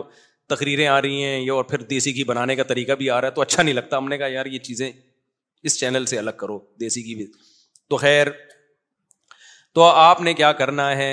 چربی کو پگھلا کے گھی نکال لو ٹھیک ہے نا سوراب گھٹ جاؤ وہاں سے دمبئی کی خالی چربی بھی مل جاتی ہے تو چربی کو پکا لو آپ ایسا بہترین اور پھر کسی کو بتاؤ نہیں کہ چربی ہے کھلا دو اس کو کھاتا رہے گا کھاتا رہے گا اس کو پتا ہی نہیں ہوگا کہ یہ چربی کھا رہا ہوں میں زیادہ مزہ آئے گا اس کو کھانے میں تو آپ دیکھو اگر آپ نے چینی کم کر دی اپنی زندگی سے روٹی چاول ختم نہ کرو کم کر دو ختم نہ کرو بلکہ کیا کر دو کم کر دو اچھا ایک بات میں جب آپ روٹی چاول کم کرو گے نا تو آپ کو کمزوری محسوس ہوگی مجھے اس اشکال کا کہیں جواب نہیں ملتا تھا کہ یار ہم جب روٹی چاول کم کھاتے ہیں تو ویکنیس محسوس ہوتی ہے کمزوری محسوس ہوتی ہے ایسا لگتا ہے کہ جسم میں کمی ہے تو پھر ہم دوبارہ کھانا شروع کر دیتے کہ ہم اپنے آپ کو کمزور کیوں کریں پھر مجھے ایک ڈاکٹر کے پاس سے اس کا جواب ملا میں نے بی بی سی بھی بی بی سی کا جو میڈیکل سائنس کا پیج ہے اس پہ بھی دیکھا یہ بی بی سی میں تو بڑی مستند اکثر نائنٹی نائن پرسینٹ تو بڑی مستند رپورٹیں آتی ہیں میڈیکل سائنس کے حوالے سے وہاں سے بھی تصدیق ہوئی ان ڈاکٹر سے بھی ہوتا یہ ہے کہ میٹھے کی نا انسان کو ایسے عادت پڑتی ہے جیسے چرس کی عادت میٹھے کو نشا ڈکلیئر کیا ہے ڈاکٹروں نے یہ ایک نشا ہے جب آپ میٹھا کھاتے رہتے ہو نا تو جب آپ چھوڑتے ہو تو آپ کو جیسے کوئی چرس پیتا رہے یا چائے کا آدھی ہو کافی کا آدھی ہو جب چھوڑتا ہے تو باڈی میں کمی محسوس ہوتی ہے نا اس کا دل چاہتا ہے میں چائے پیوں اس کا دل چاہتا ہے میں کافی پیوں تو وہ جو دل چاہ رہا ہے وہ باڈی میں کوئی کمی نہیں ہے وہ آپ کے دماغ کی کیا ہے وہ دماغ کی سوچ ہے دماغ کو آدھی بنا دیا ہے تو ہمارا ہماری جو کھوپڑی ہے نا یہ میٹھے کی عادت اس کو ہو جاتی ہے اب ہم روٹی میں چونکہ روٹی میں نشاستہ بہت زیادہ ہے چاول میں نشاستہ بہت زیادہ ہے جب آپ روٹی چاول چھوڑتے ہو نا تو آپ کو شوگر کی کمی محسوس ہوتی ہے آپ کا دل چاہتا ہے میں کھاؤں اس کا وہ کمزوری نہیں ہے وہ ایک ایڈکشن ہے وہ عادت ہے ایڈکٹ ہو چکے ہیں آپ اس کے اس کا حل یہ کہ آپ چھوڑ دیں چند دن تک جب نہیں کھائیں گے نا تو وہ فیلنگ ختم ہو جائیں گی آپ کی اب میں نے اکثر دیکھا ہے جو لوگ کھانے کے بعد میٹھا کھاتے ہیں نا میٹھا لازمی کسٹرڈ اور یہ سب کھا رہے ہوتے ہیں وہ کہتے ہیں یار ہمیں تسلی نہیں ہوتی جب تک کھانے کے بعد ہم آئس کریم نہ کھا لیں یا زردہ نہ کھا لیں یا میٹھا نہ کھا لیں ہمیں جسم میں کمی محسوس ہوتی ہے تو وہ کمی نہیں ہوتی وہ آپ کو چونکہ لت پڑ چکی ہے تو دماغ بار بار آڈر دے رہا ہوتا ہے کہ بھائی باڈی میں کسی چیز کی کمی ہے تو وہ کمی ہوتی نہیں ہے باڈی میں کوئی کمی نہیں ہوتی دماغ خراب ہوا ہوا ہوتا ہے اس کا اس کا حل یہ کہ چھوڑ دو تھوڑے دنوں تک چھوڑ اکیس دن ایک لمسم ایک ٹائم ہے اکیس دن تک آپ نے چھوڑ دیا تو پھر وہ بری لگنے لگے گی آپ کو پھر آپ میٹھا جس دن کھاؤ گے آپ کو لگے گا باڈی میں میٹھا کیا ہو گیا ہے زیادہ ہو گیا تو سیٹ ہو جاؤ گے آپ میں اس کی ایک مثال دیتا ہوں اس سے ان شاء اللہ بات سمجھ میں آئے گی آپ لوگ پریشان تو نہیں ہو رہے کہ مصعب کیا کس سے لے کے بیٹھ گئے فائدے کی باتیں ہیں یہ بس کر کے پھر میں سوال جواب کی دروات میں نے ایک دفعہ کیا کیا آٹھ دس سال پرانی بات ہے کولڈ ڈرنک شوگر فری پی لی مجھے کسی نے کہا شوگر فری کولڈ ڈرنک پینی چاہیے میں نے جب شوگر فری کولڈ ڈرنک پی ہے تو مجھے اتنی زیادہ طلب ہوئی نا تھوڑی دیر میں شوگر والی کولڈ ڈرنک کی مجھے لگا مجھے میں شوگر کی کمی ہو گئی ہے تو میں گیا باقاعدہ اسپرائٹ شوگر والی لے کے آیا میں نے پی ہے پھر مجھے تسلی ہوئی ہے اب میں پریشان ہو گیا یہ ہوا کیا ہے میرے ساتھ تو میں نے کسی ڈاکٹر کو بتایا ڈاکٹر نے کہا اصل میں آپ نے جب بھی کولڈ ڈرنک پی ہے ہمیشہ شوگر والی پی ہے نا تو اس دفعہ جب شوگر فری پی ہے تو دماغ نے کہا کہ غلط ہوا ہے کولڈ ڈرنک تو مل گئی ہے چینی نہیں پیتا تو کچھ بھی نہیں ہوتا نہیں پیتا تو کولڈ ڈرنک پینے کا دل تھوڑی چاہتا لیکن جب شوگر فری پی ہے تو دماغ نے کہا آدھا کام ہوا ہے آدھا رہ گیا ہے تو یہ عادت پڑتی شوگر کی کمی نہیں ہوئی تھی کہیں بھی کمی اگر کمی ہوئی ہوتی تو کولڈ ڈرنک پیے بغیر بھی دل چاہنا چاہیے نا دل تو نہیں چاہ رہا تھا ویسے ہی پی لی ہم نے تو شوگر جس کو کھانے کی عادت ہو جائے نا تو اس کے لیے شوگر چھوڑنا بڑا مشکل کام ہوتا ہے تو اس کا حل یہ کہ اکیس دن تک بالکل پرہیز کرو چار چھ دن دماغ خراب ہوگا بار بار دل چاہے گا وہاں سے چھ لڈو وہاں سے کھا لوں چار رس گلے وہاں سے اٹھا لوں یہ برگر پھوڑ دوں یہ پیزا پھوڑ دوں تو چند دن اللہ کا نام لے کے صبر کر لو اس کے بعد اس کی عادت ختم اس کے بعد پھر زندگی کا مزہ آنا شروع ہو جائے گا ایسا جسم ہلکا پھلکا جو کھاؤ گے ٹھا کر کے باڈی کو لگے گا ہمارے نبی صلی اللہ علیہ وسلم کی خوراک تو دیکھو یار شوگر تو تھی نہیں نا خوراک میں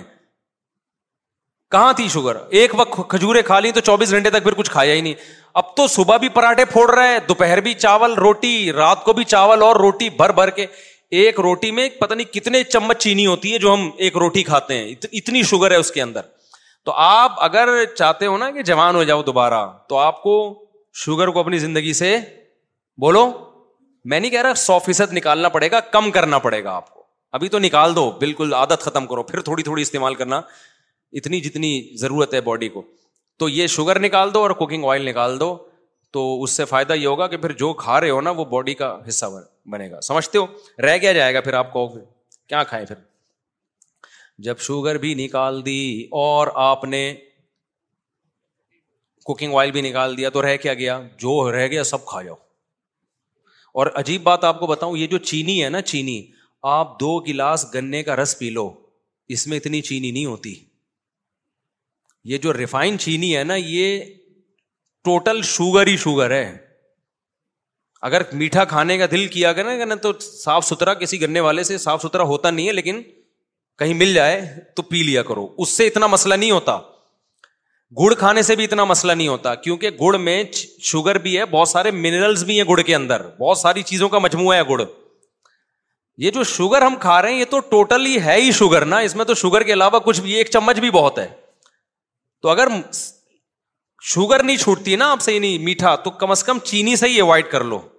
کرے گا کوئی بھی نہیں میں خود ابھی جا کے تو پتا نہیں کیا پھوڑ پاڑ دوں جا کے باتیں اچھی کرنی چاہیے بہرحال انسان کو لیکن میری خوراک بہت کم ہے کبھی آپ میرے ساتھ سفر کریں نا تو میں کھانے پینے کی باتیں زیادہ کرتا ہوں کھاتا الحمد للہ بہت اگر کبھی مجھے آپ پھوڑتے ہوئے دیکھیں مفتی صاحب دبا کے پھوڑ کے کھا گئے نا اتنے پراٹھے تو سمجھ لو کہ دو ٹائم سے کھایا ہوا نہیں ہے پھر دو ٹائم کھایا ہوا نہیں ہے تو ایک ہی ٹائم پہ ہم طبیعت سے پھوڑتے ہیں اس کے بعد پھر کھاتے ہوا ہیں اچھا دوسرا جب میں طبیعت سے پھوڑتا ہوں تو پھر ایکسرسائز بھی طبیعت سے کرتا ہوں جب میں دیکھتا ہوں میرا وزن بڑھ رہا ہے اول تو میرا وزن خدا کی طرف سے کوئی گاڈ گفٹیڈ ہے بڑھتا ہی نہیں ہے اتنے پراٹھے اگر آپ لوگ پھوڑنا شروع کر دو نا آپ تو دھماکے کے ساتھ پٹ پٹا کے ختم ہو جاؤ تو میں جس طرح سے پراٹھے مراٹھے پراٹھے نہیں چھوٹتے بھائی اتنی بھی صحت کی فکر نہیں ہو کہ آدمی زندگی کی لذتوں سے ہی ہاتھ دھو بیٹھے نا تو پراٹھے تو ہمارا باپ بھی کھائے گا اور اتنا بھی تھوڑی صحت کا خیال کرنا ہے کہ بہت ہی زیادہ ہوئے کھا اتنا بھی یار آدمی تو تھوڑا سا خیال ضرور کرو ایک ٹائم پہ بد پرہیزی کر لی تو دوسرے ٹائم پہ تھوڑا خیال کر لیا اس طرح سے کرو تو آپ کو جو ہے نا یہ خیال کرنا پڑے گا ہمارے یہاں لوگ اس کو ثواب سمجھتے ہیں کہ پیزے بھی پیزے تو سوال ہی پیدا نہیں ہوتا ہم ایک نوالا بھی کوئی ہمیں کھلا دے میں بڑی بڑی دعوتوں میں جاتا ہوں اتنے بڑے بڑے پیزے لا کے رکھ دیتے ہیں میرے سامنے میں نہیں لیتا تو اب تو میں نے پالیسی بنائی ہے پھر میں کہتا ہوں کسی کے باپ میں دم ہے دو نوالے کھلا کے دکھایا ہمارا بھی مقابلہ ہے جاؤ بھائی یہ ڈھیٹ بنے بغیر گزارا نہیں ہے میں تو ایسا میدے کا مریض بن گیا تھا نا لوگوں کی محبتوں کی بھیٹ ہوں میں اس کے یہاں جاؤ وہ محبت میں چھینے والے اس نے کھلا دی اس کے یہاں گاؤں محبت میں چائے پلا دی اس کے آگے محبت میں سموسہ کھلا دیا اس کے آگے محبت میں کیک کھلا دیا اس کے بعد جو میری ایسیڈیٹی ہوتی تھی اور میں راتوں کو تڑپتا تھا میں نے علاج کرایا ایک مہینہ میڈیسن لی ہے اس کے بعد جا کے میرا پیٹ صحیح ہوا ہے ہاسپٹل میں ایڈمٹ ہو گیا تھا میں جا کے پھر ٹی اسکین ہوا آغا خان میں میرا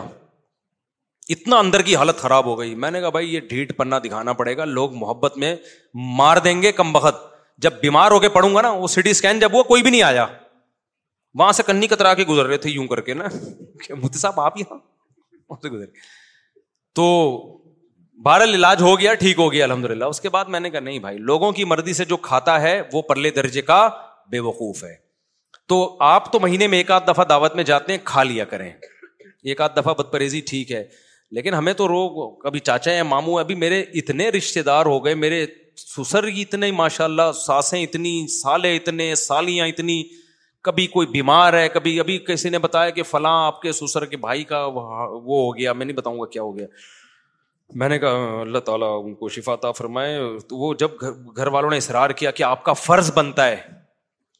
میں نے کہا بھائی میں فرض نبھاتے نبھاتے دنیا سے چلا جاؤں گا بہت زیادہ فرض بن گئے میرے اللہ نہ کرے سسر کو کچھ ہوا تو میں ضرور جاؤں گا یہ میں نے کہہ کے بھاگ گیا میں میں نے کہا اللہ سسر صاحب کو صحت دے ان کو کچھ ہوا تو پھر میں ضرور جاؤں گا اب سسر کے بھی رشتے دار ان ان ان کے کے کے بھائی ماموں چاچے میں نے کہا پھر ایک ایک جس کا سسر ہوتا ہے اس کے لیے تو ٹھیک ہے جس کے کے اتنے سارے سسر سسر اتنی ساری ساسیں ہوں تو بس ساس حقوق تو میں ادا کر سکتا ہوں آگے ساس کی بھانجی ہے ساس کی کزن ہے وہ لوگ تو کر رہے ہوتے ہیں کرنا چاہیے میں نے کہا یہ میں افورڈ نہیں کر سکتا تو اب ہم نے ڈھیٹ بنا یہ اناؤنسمنٹ بھی سمجھ لیں دعوت پہ آپ ضرور بلائیں کھانے پر مجبور نہ کریں ہم کھائیں گے اپنی مرضی سے جتنا کھا لیے ٹھیک ہے نہیں تو بس بیٹھے رہیں گے اس کے بغیر نہیں ہو سکتا مر جاتا بھائی میں تھوڑے دنوں میں ابھی تک انتقال ہو چکا ہوتا میرا تو یہ ہدایات ہیں اس پر عمل کریں ہاں، آپ لوگ ان شاء اللہ کرے گا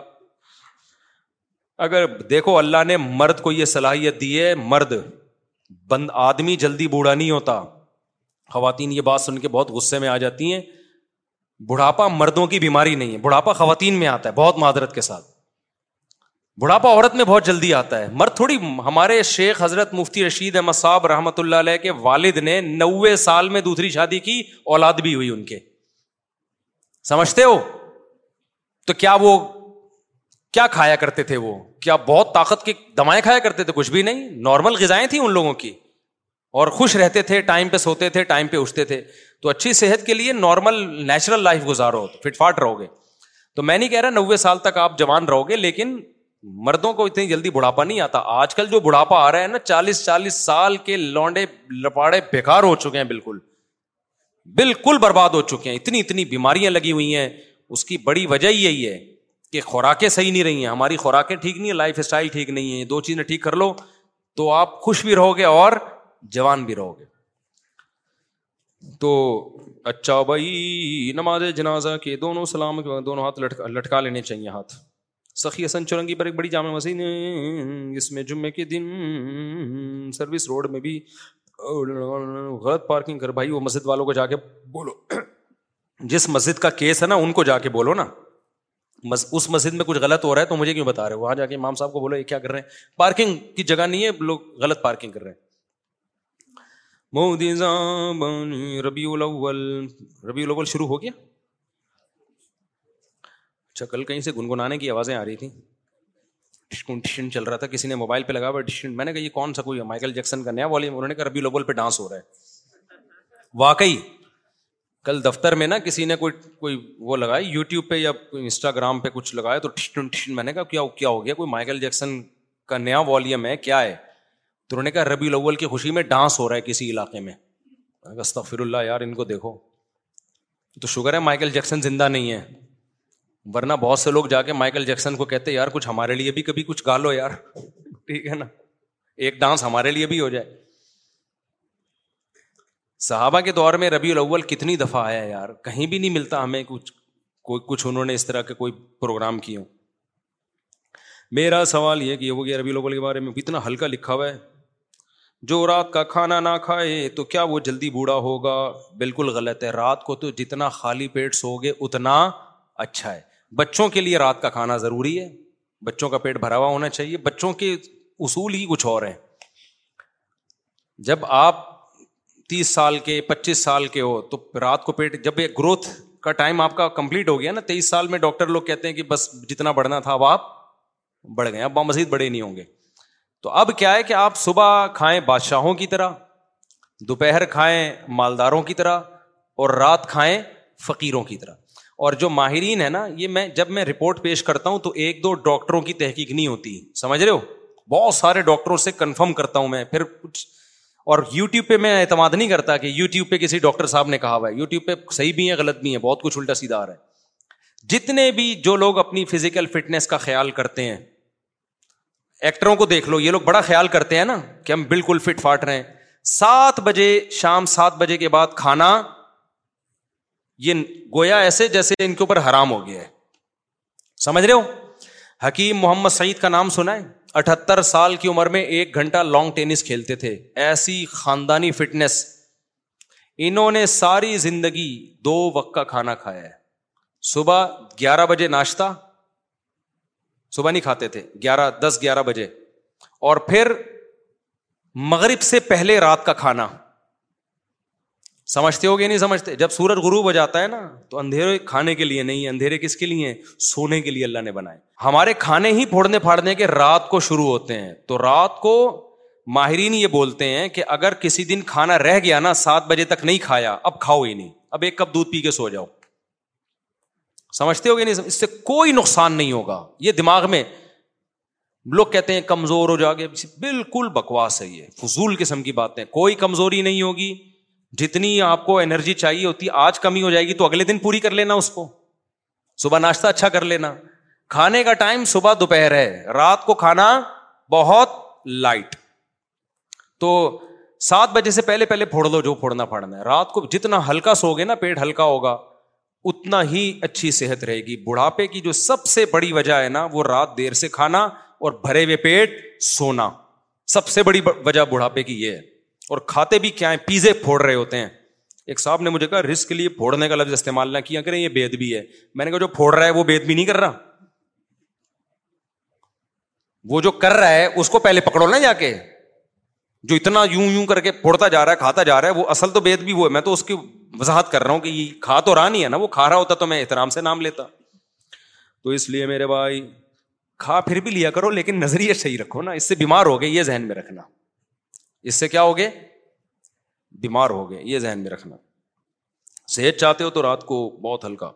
مفتی صاحب کیا نا فرمان اولاد کی تو با اللہ قبول کرتا ہے یا اس کے لیے ماں باپ سے معافی مانگنا ضروری ہے بعض صورتوں میں ماں باپ سے معافی مانگنا ضروری ہے بعض صورتوں میں معافی مانگے بغیر بس توبہ کر لو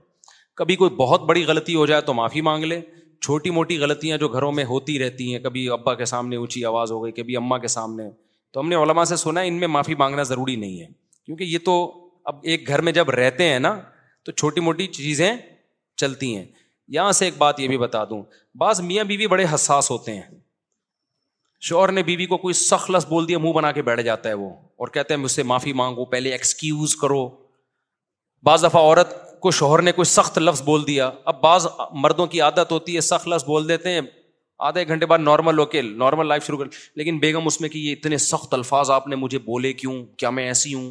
آپ نے کہا تھا میں یوں کر دوں گا تو کیا واقعی آپ ٹانگیں توڑ دیں گے کیا واقعی صرف توڑ دیں گے یہ آپ کو الفاظ بولنے نہیں چاہیے تھے جہاں یہ نازک مزاجی ہوگی نا وہاں گھر نہیں چل سکتا اتنا نیک بننے کی ضرورت نہیں ہے کہ آپ کو کسی نے سخت لفظ بول دیے تو میرے پاس کیس آتے رہتے ہیں بیگم بولتی ہے میرے میاں نے مجھے یوں بولا میں نے کہا بول کے پھر کیا کیا اس نے تھوڑی دیر میں سیٹ ہو گیا نا دوبارہ تو نہیں بول رہا کہ نہیں نہیں بولا کیوں بولا کیوں اب وہ معافی مانگے بیٹھ کے اسی طرح عورت بھی بعض دفعہ کوئی ایسے بواپ کر دیتی ہے تو بڑے دل کا آدمی کہتا ہے چلو یار جانے دو ہوتا ہے سب گھروں میں سب کچھ چلتا ہے اب مسئلہ آج کل یہ ہو گیا ہے کہ ہر جگہ وضاحتیں ہر جگہ چھوٹی چھوٹی غلطیوں پہ ایکسپلینیشن اور اس پہ پھر معافی یہ نہیں چل سکتا معاملہ میں اپنے دوستوں کو بتاتا ہوں کہ میرے ابا نے ہمیں بہت دفعہ کوٹا بھی ہے پکڑ کے ہر دفعہ ہمیں وجہ نہیں پتا ہوتی تھی کہ اس دفعہ ہم سے کیا ہوا جس کی وجہ سے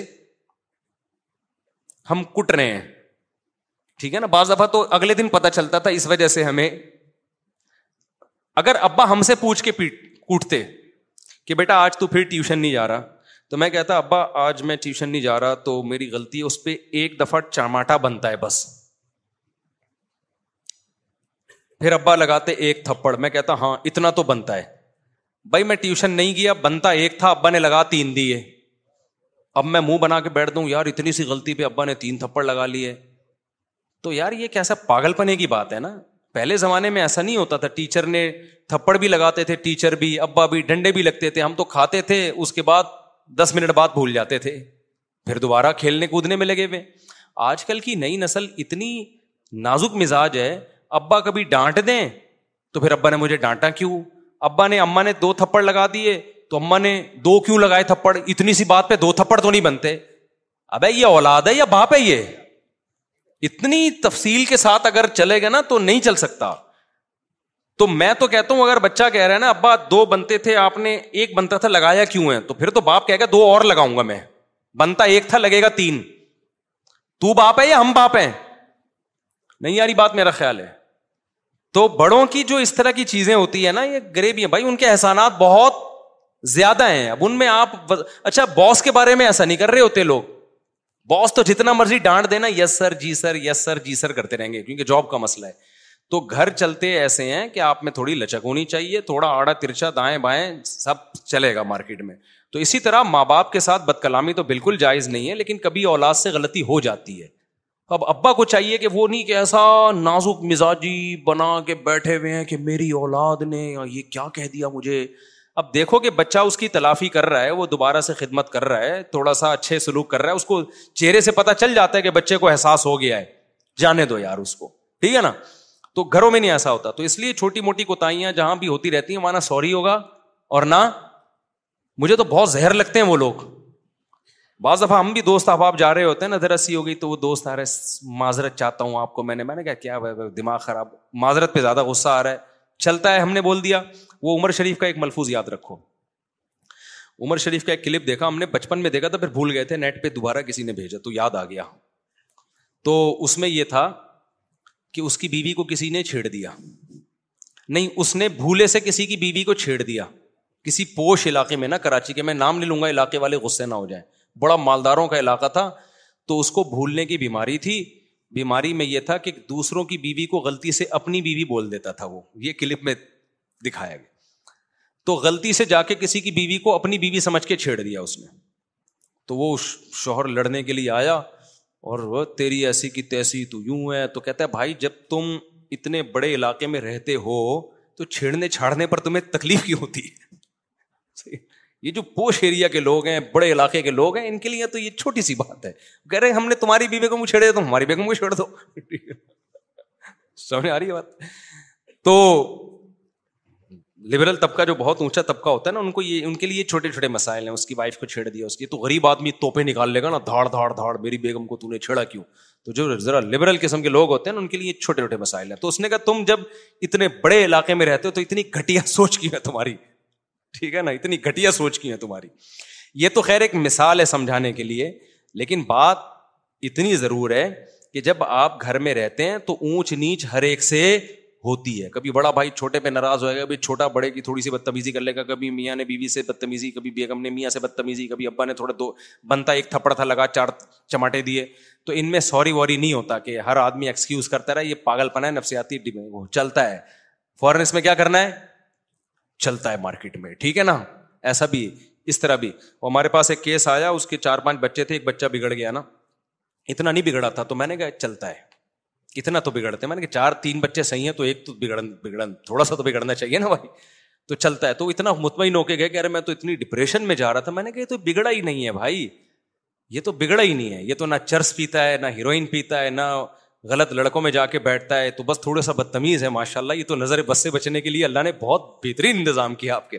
کام نہیں کرتا گھر کے یہ شکایت ہے ان کو میں نے کہا تو سبحان اللہ یہ تو بہت ہی اللہ نے آپ کے گھر کو نواز تین صحیح ہیں آپ کے ایک تھوڑا سا بگڑ گیا تو نارمل جو جتنی بھی اس طرح کی چیزیں ہوتی ہیں گھروں میں سب چلتا ہے اچھا ہوتا ہی ہے کہ بعض دفعہ آپ کو کسی کی بات پہ گھر میں غصہ بہت زیادہ آ جاتا ہے جیسے بیگم نے کوئی الٹی بات کی آپ کا میٹر گھوم گیا اب بیگم کہے گی اس دن تو کہہ رہے تھے سب چلتا ہے تو میں نے الٹی بات کی تو اتنا ایکسٹریم لیول پہ آپ کو غصہ کیوں آ گیا تو آپ بولو یہ بھی کیا ہے چلتا ہے پھر آگے سے وہ جواب دے دے تو یہ بھی کیا ہے اصل میں جب غصے میں جو کانورزیشن ہوتی ہے نا وہ سب چلتا ہے بات یہ کہ جب تھوڑی آدھا ایک گھنٹے میں ہر آدمی سیٹ ہو جاتا ہے جتنی بھی بڑی سے بڑی لڑائی ہو نا ایک ڈیڑھ گھنٹے سے زیادہ چلتی نہیں ہے کیونکہ اتنا اللہ نے انسان کو دماغ نہیں دیا تھا کہ ایک گھنٹے تک غصے میں رہے تو مر جائے گا بلڈ یعنی برین ہیمریج سے مر جائے گا جب انسان کو غصہ آتا ہے نا آپ کا اتنا دماغ پھٹ رہا ہوتا ہے اگر یہ غصہ ایک گھنٹے تک کنٹینیو اسی طرح چلے آپ تو مر جائیں تو اللہ میں سسٹم ایسا بنایا ہوا ہے تھوڑی دیر کے بعد غصہ آہستہ آہستہ نیچے آنا شروع ہوتا ہے تو ایک گھنٹے کے بعد سب سیٹ ہو جائے گا اس وقت پھر پھر یہ نہیں کہ تم نے یوں بولا تھا تو پھر ورنہ دوبارہ غصہ آ جائے گا پھر جو جس نے بولا تھا معاف ٹھیک ہے جو جس نے بولا تھا کیا ہو گیا دیکھو قرآن کیا کہتا ہے موسا علیہ السلام واپس جب آئے نا بنی اسرائیل کو دیکھا بچڑے کی عبادت کر رہے ہیں غزب سے موسا علیہ السلام نے کیا کیا ہے اپنے بھائی ہارون کی تاڑی پکڑ کے کھینچی حالانکہ وہ بھی پیغمبر تھے القل الواح اور تورات کی تختیوں کو ایسے مضبوطی کے ساتھ ایک طرف رکھ دیا جس کو القا سے تعبیر کیا قرآن نے تورات آپ کے ہاتھ میں تھی اس کو مضبوطی کے ساتھ ایسے رکھا جیسے بہت غصے میں نہیں ہوتے اور پھر اپنے بھائی کی داڑھی پکڑ کے ایسے کھینچی ہے یجر اتنے غصے میں قرآن کے آتے ہیں فلما سکت موسل غزب تھوڑی دیر میں موسا کا غصہ کیا ہو گیا ٹھنڈا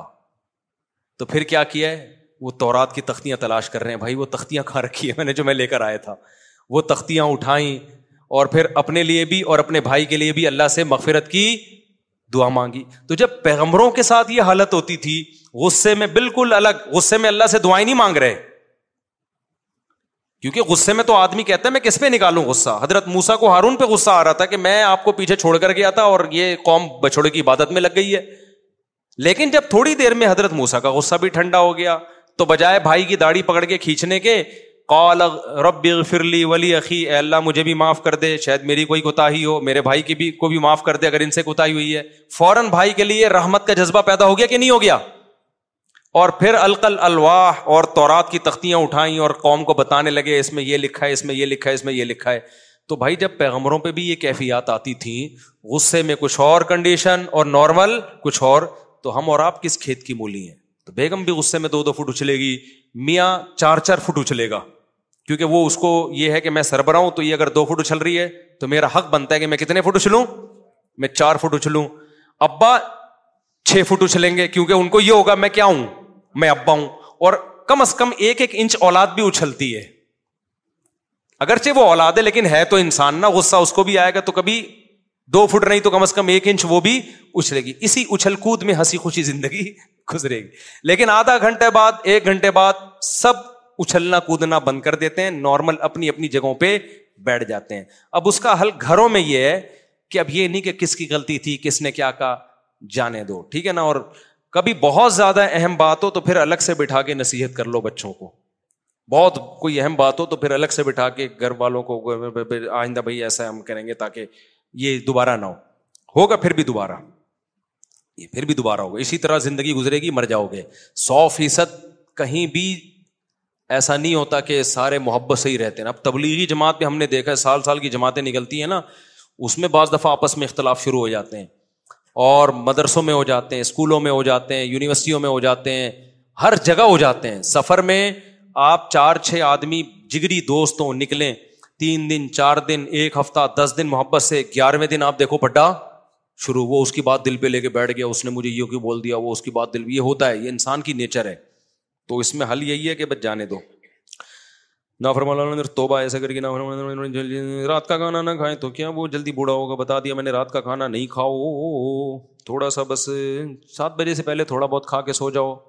باقی میں بھی اس پہ عمل نہیں کرتا بس باتیں کرنے پہ ٹھیک ہے یار نیند ہی نہیں آتی رات کا کھانا نہیں کھاؤ تو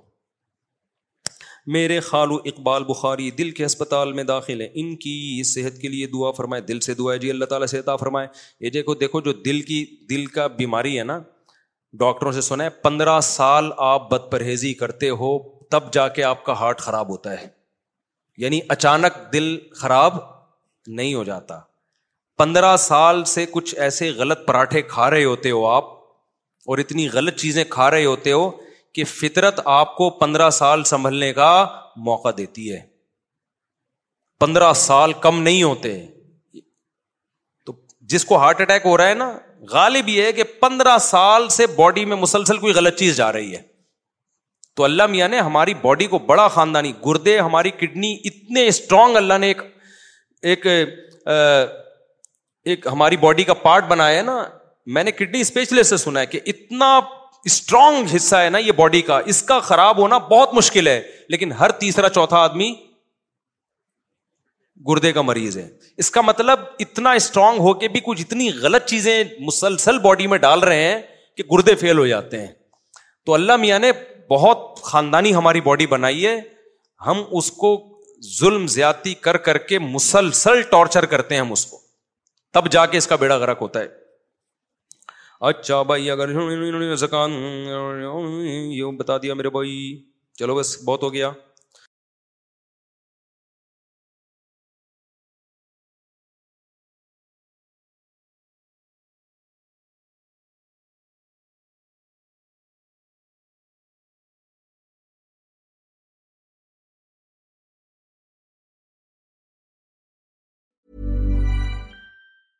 Hi, I'm Daniel, founder of Pretty Litter. Did you know cats tend to hide symptoms of sickness and pain? I learned this the hard way after losing my cat, Gingy. So I created Pretty Litter, a health monitoring litter that helps detect early signs of illness by changing colors, saving you money and potentially your cat's life. Pretty Litter is veterinarian developed, and it's the easiest way to keep tabs on your fur baby's health right at home. Go to prettylitter.com and use code ACAST for 20% off your first order and a free cat toy. Terms and conditions apply. See site for details. Imagine the softest sheets you've ever felt. Now imagine them getting even softer over time. That's what you'll feel with Bowl and Branch's organic cotton sheets. In a recent customer survey, 96% replied that Bowl and Branch sheets get softer with every wash. Start getting your best night's sleep in these sheets that get softer and softer for years to come. Try their sheets with a 30-night guarantee. Plus, get 15% off your first order at bowlandbranch.com.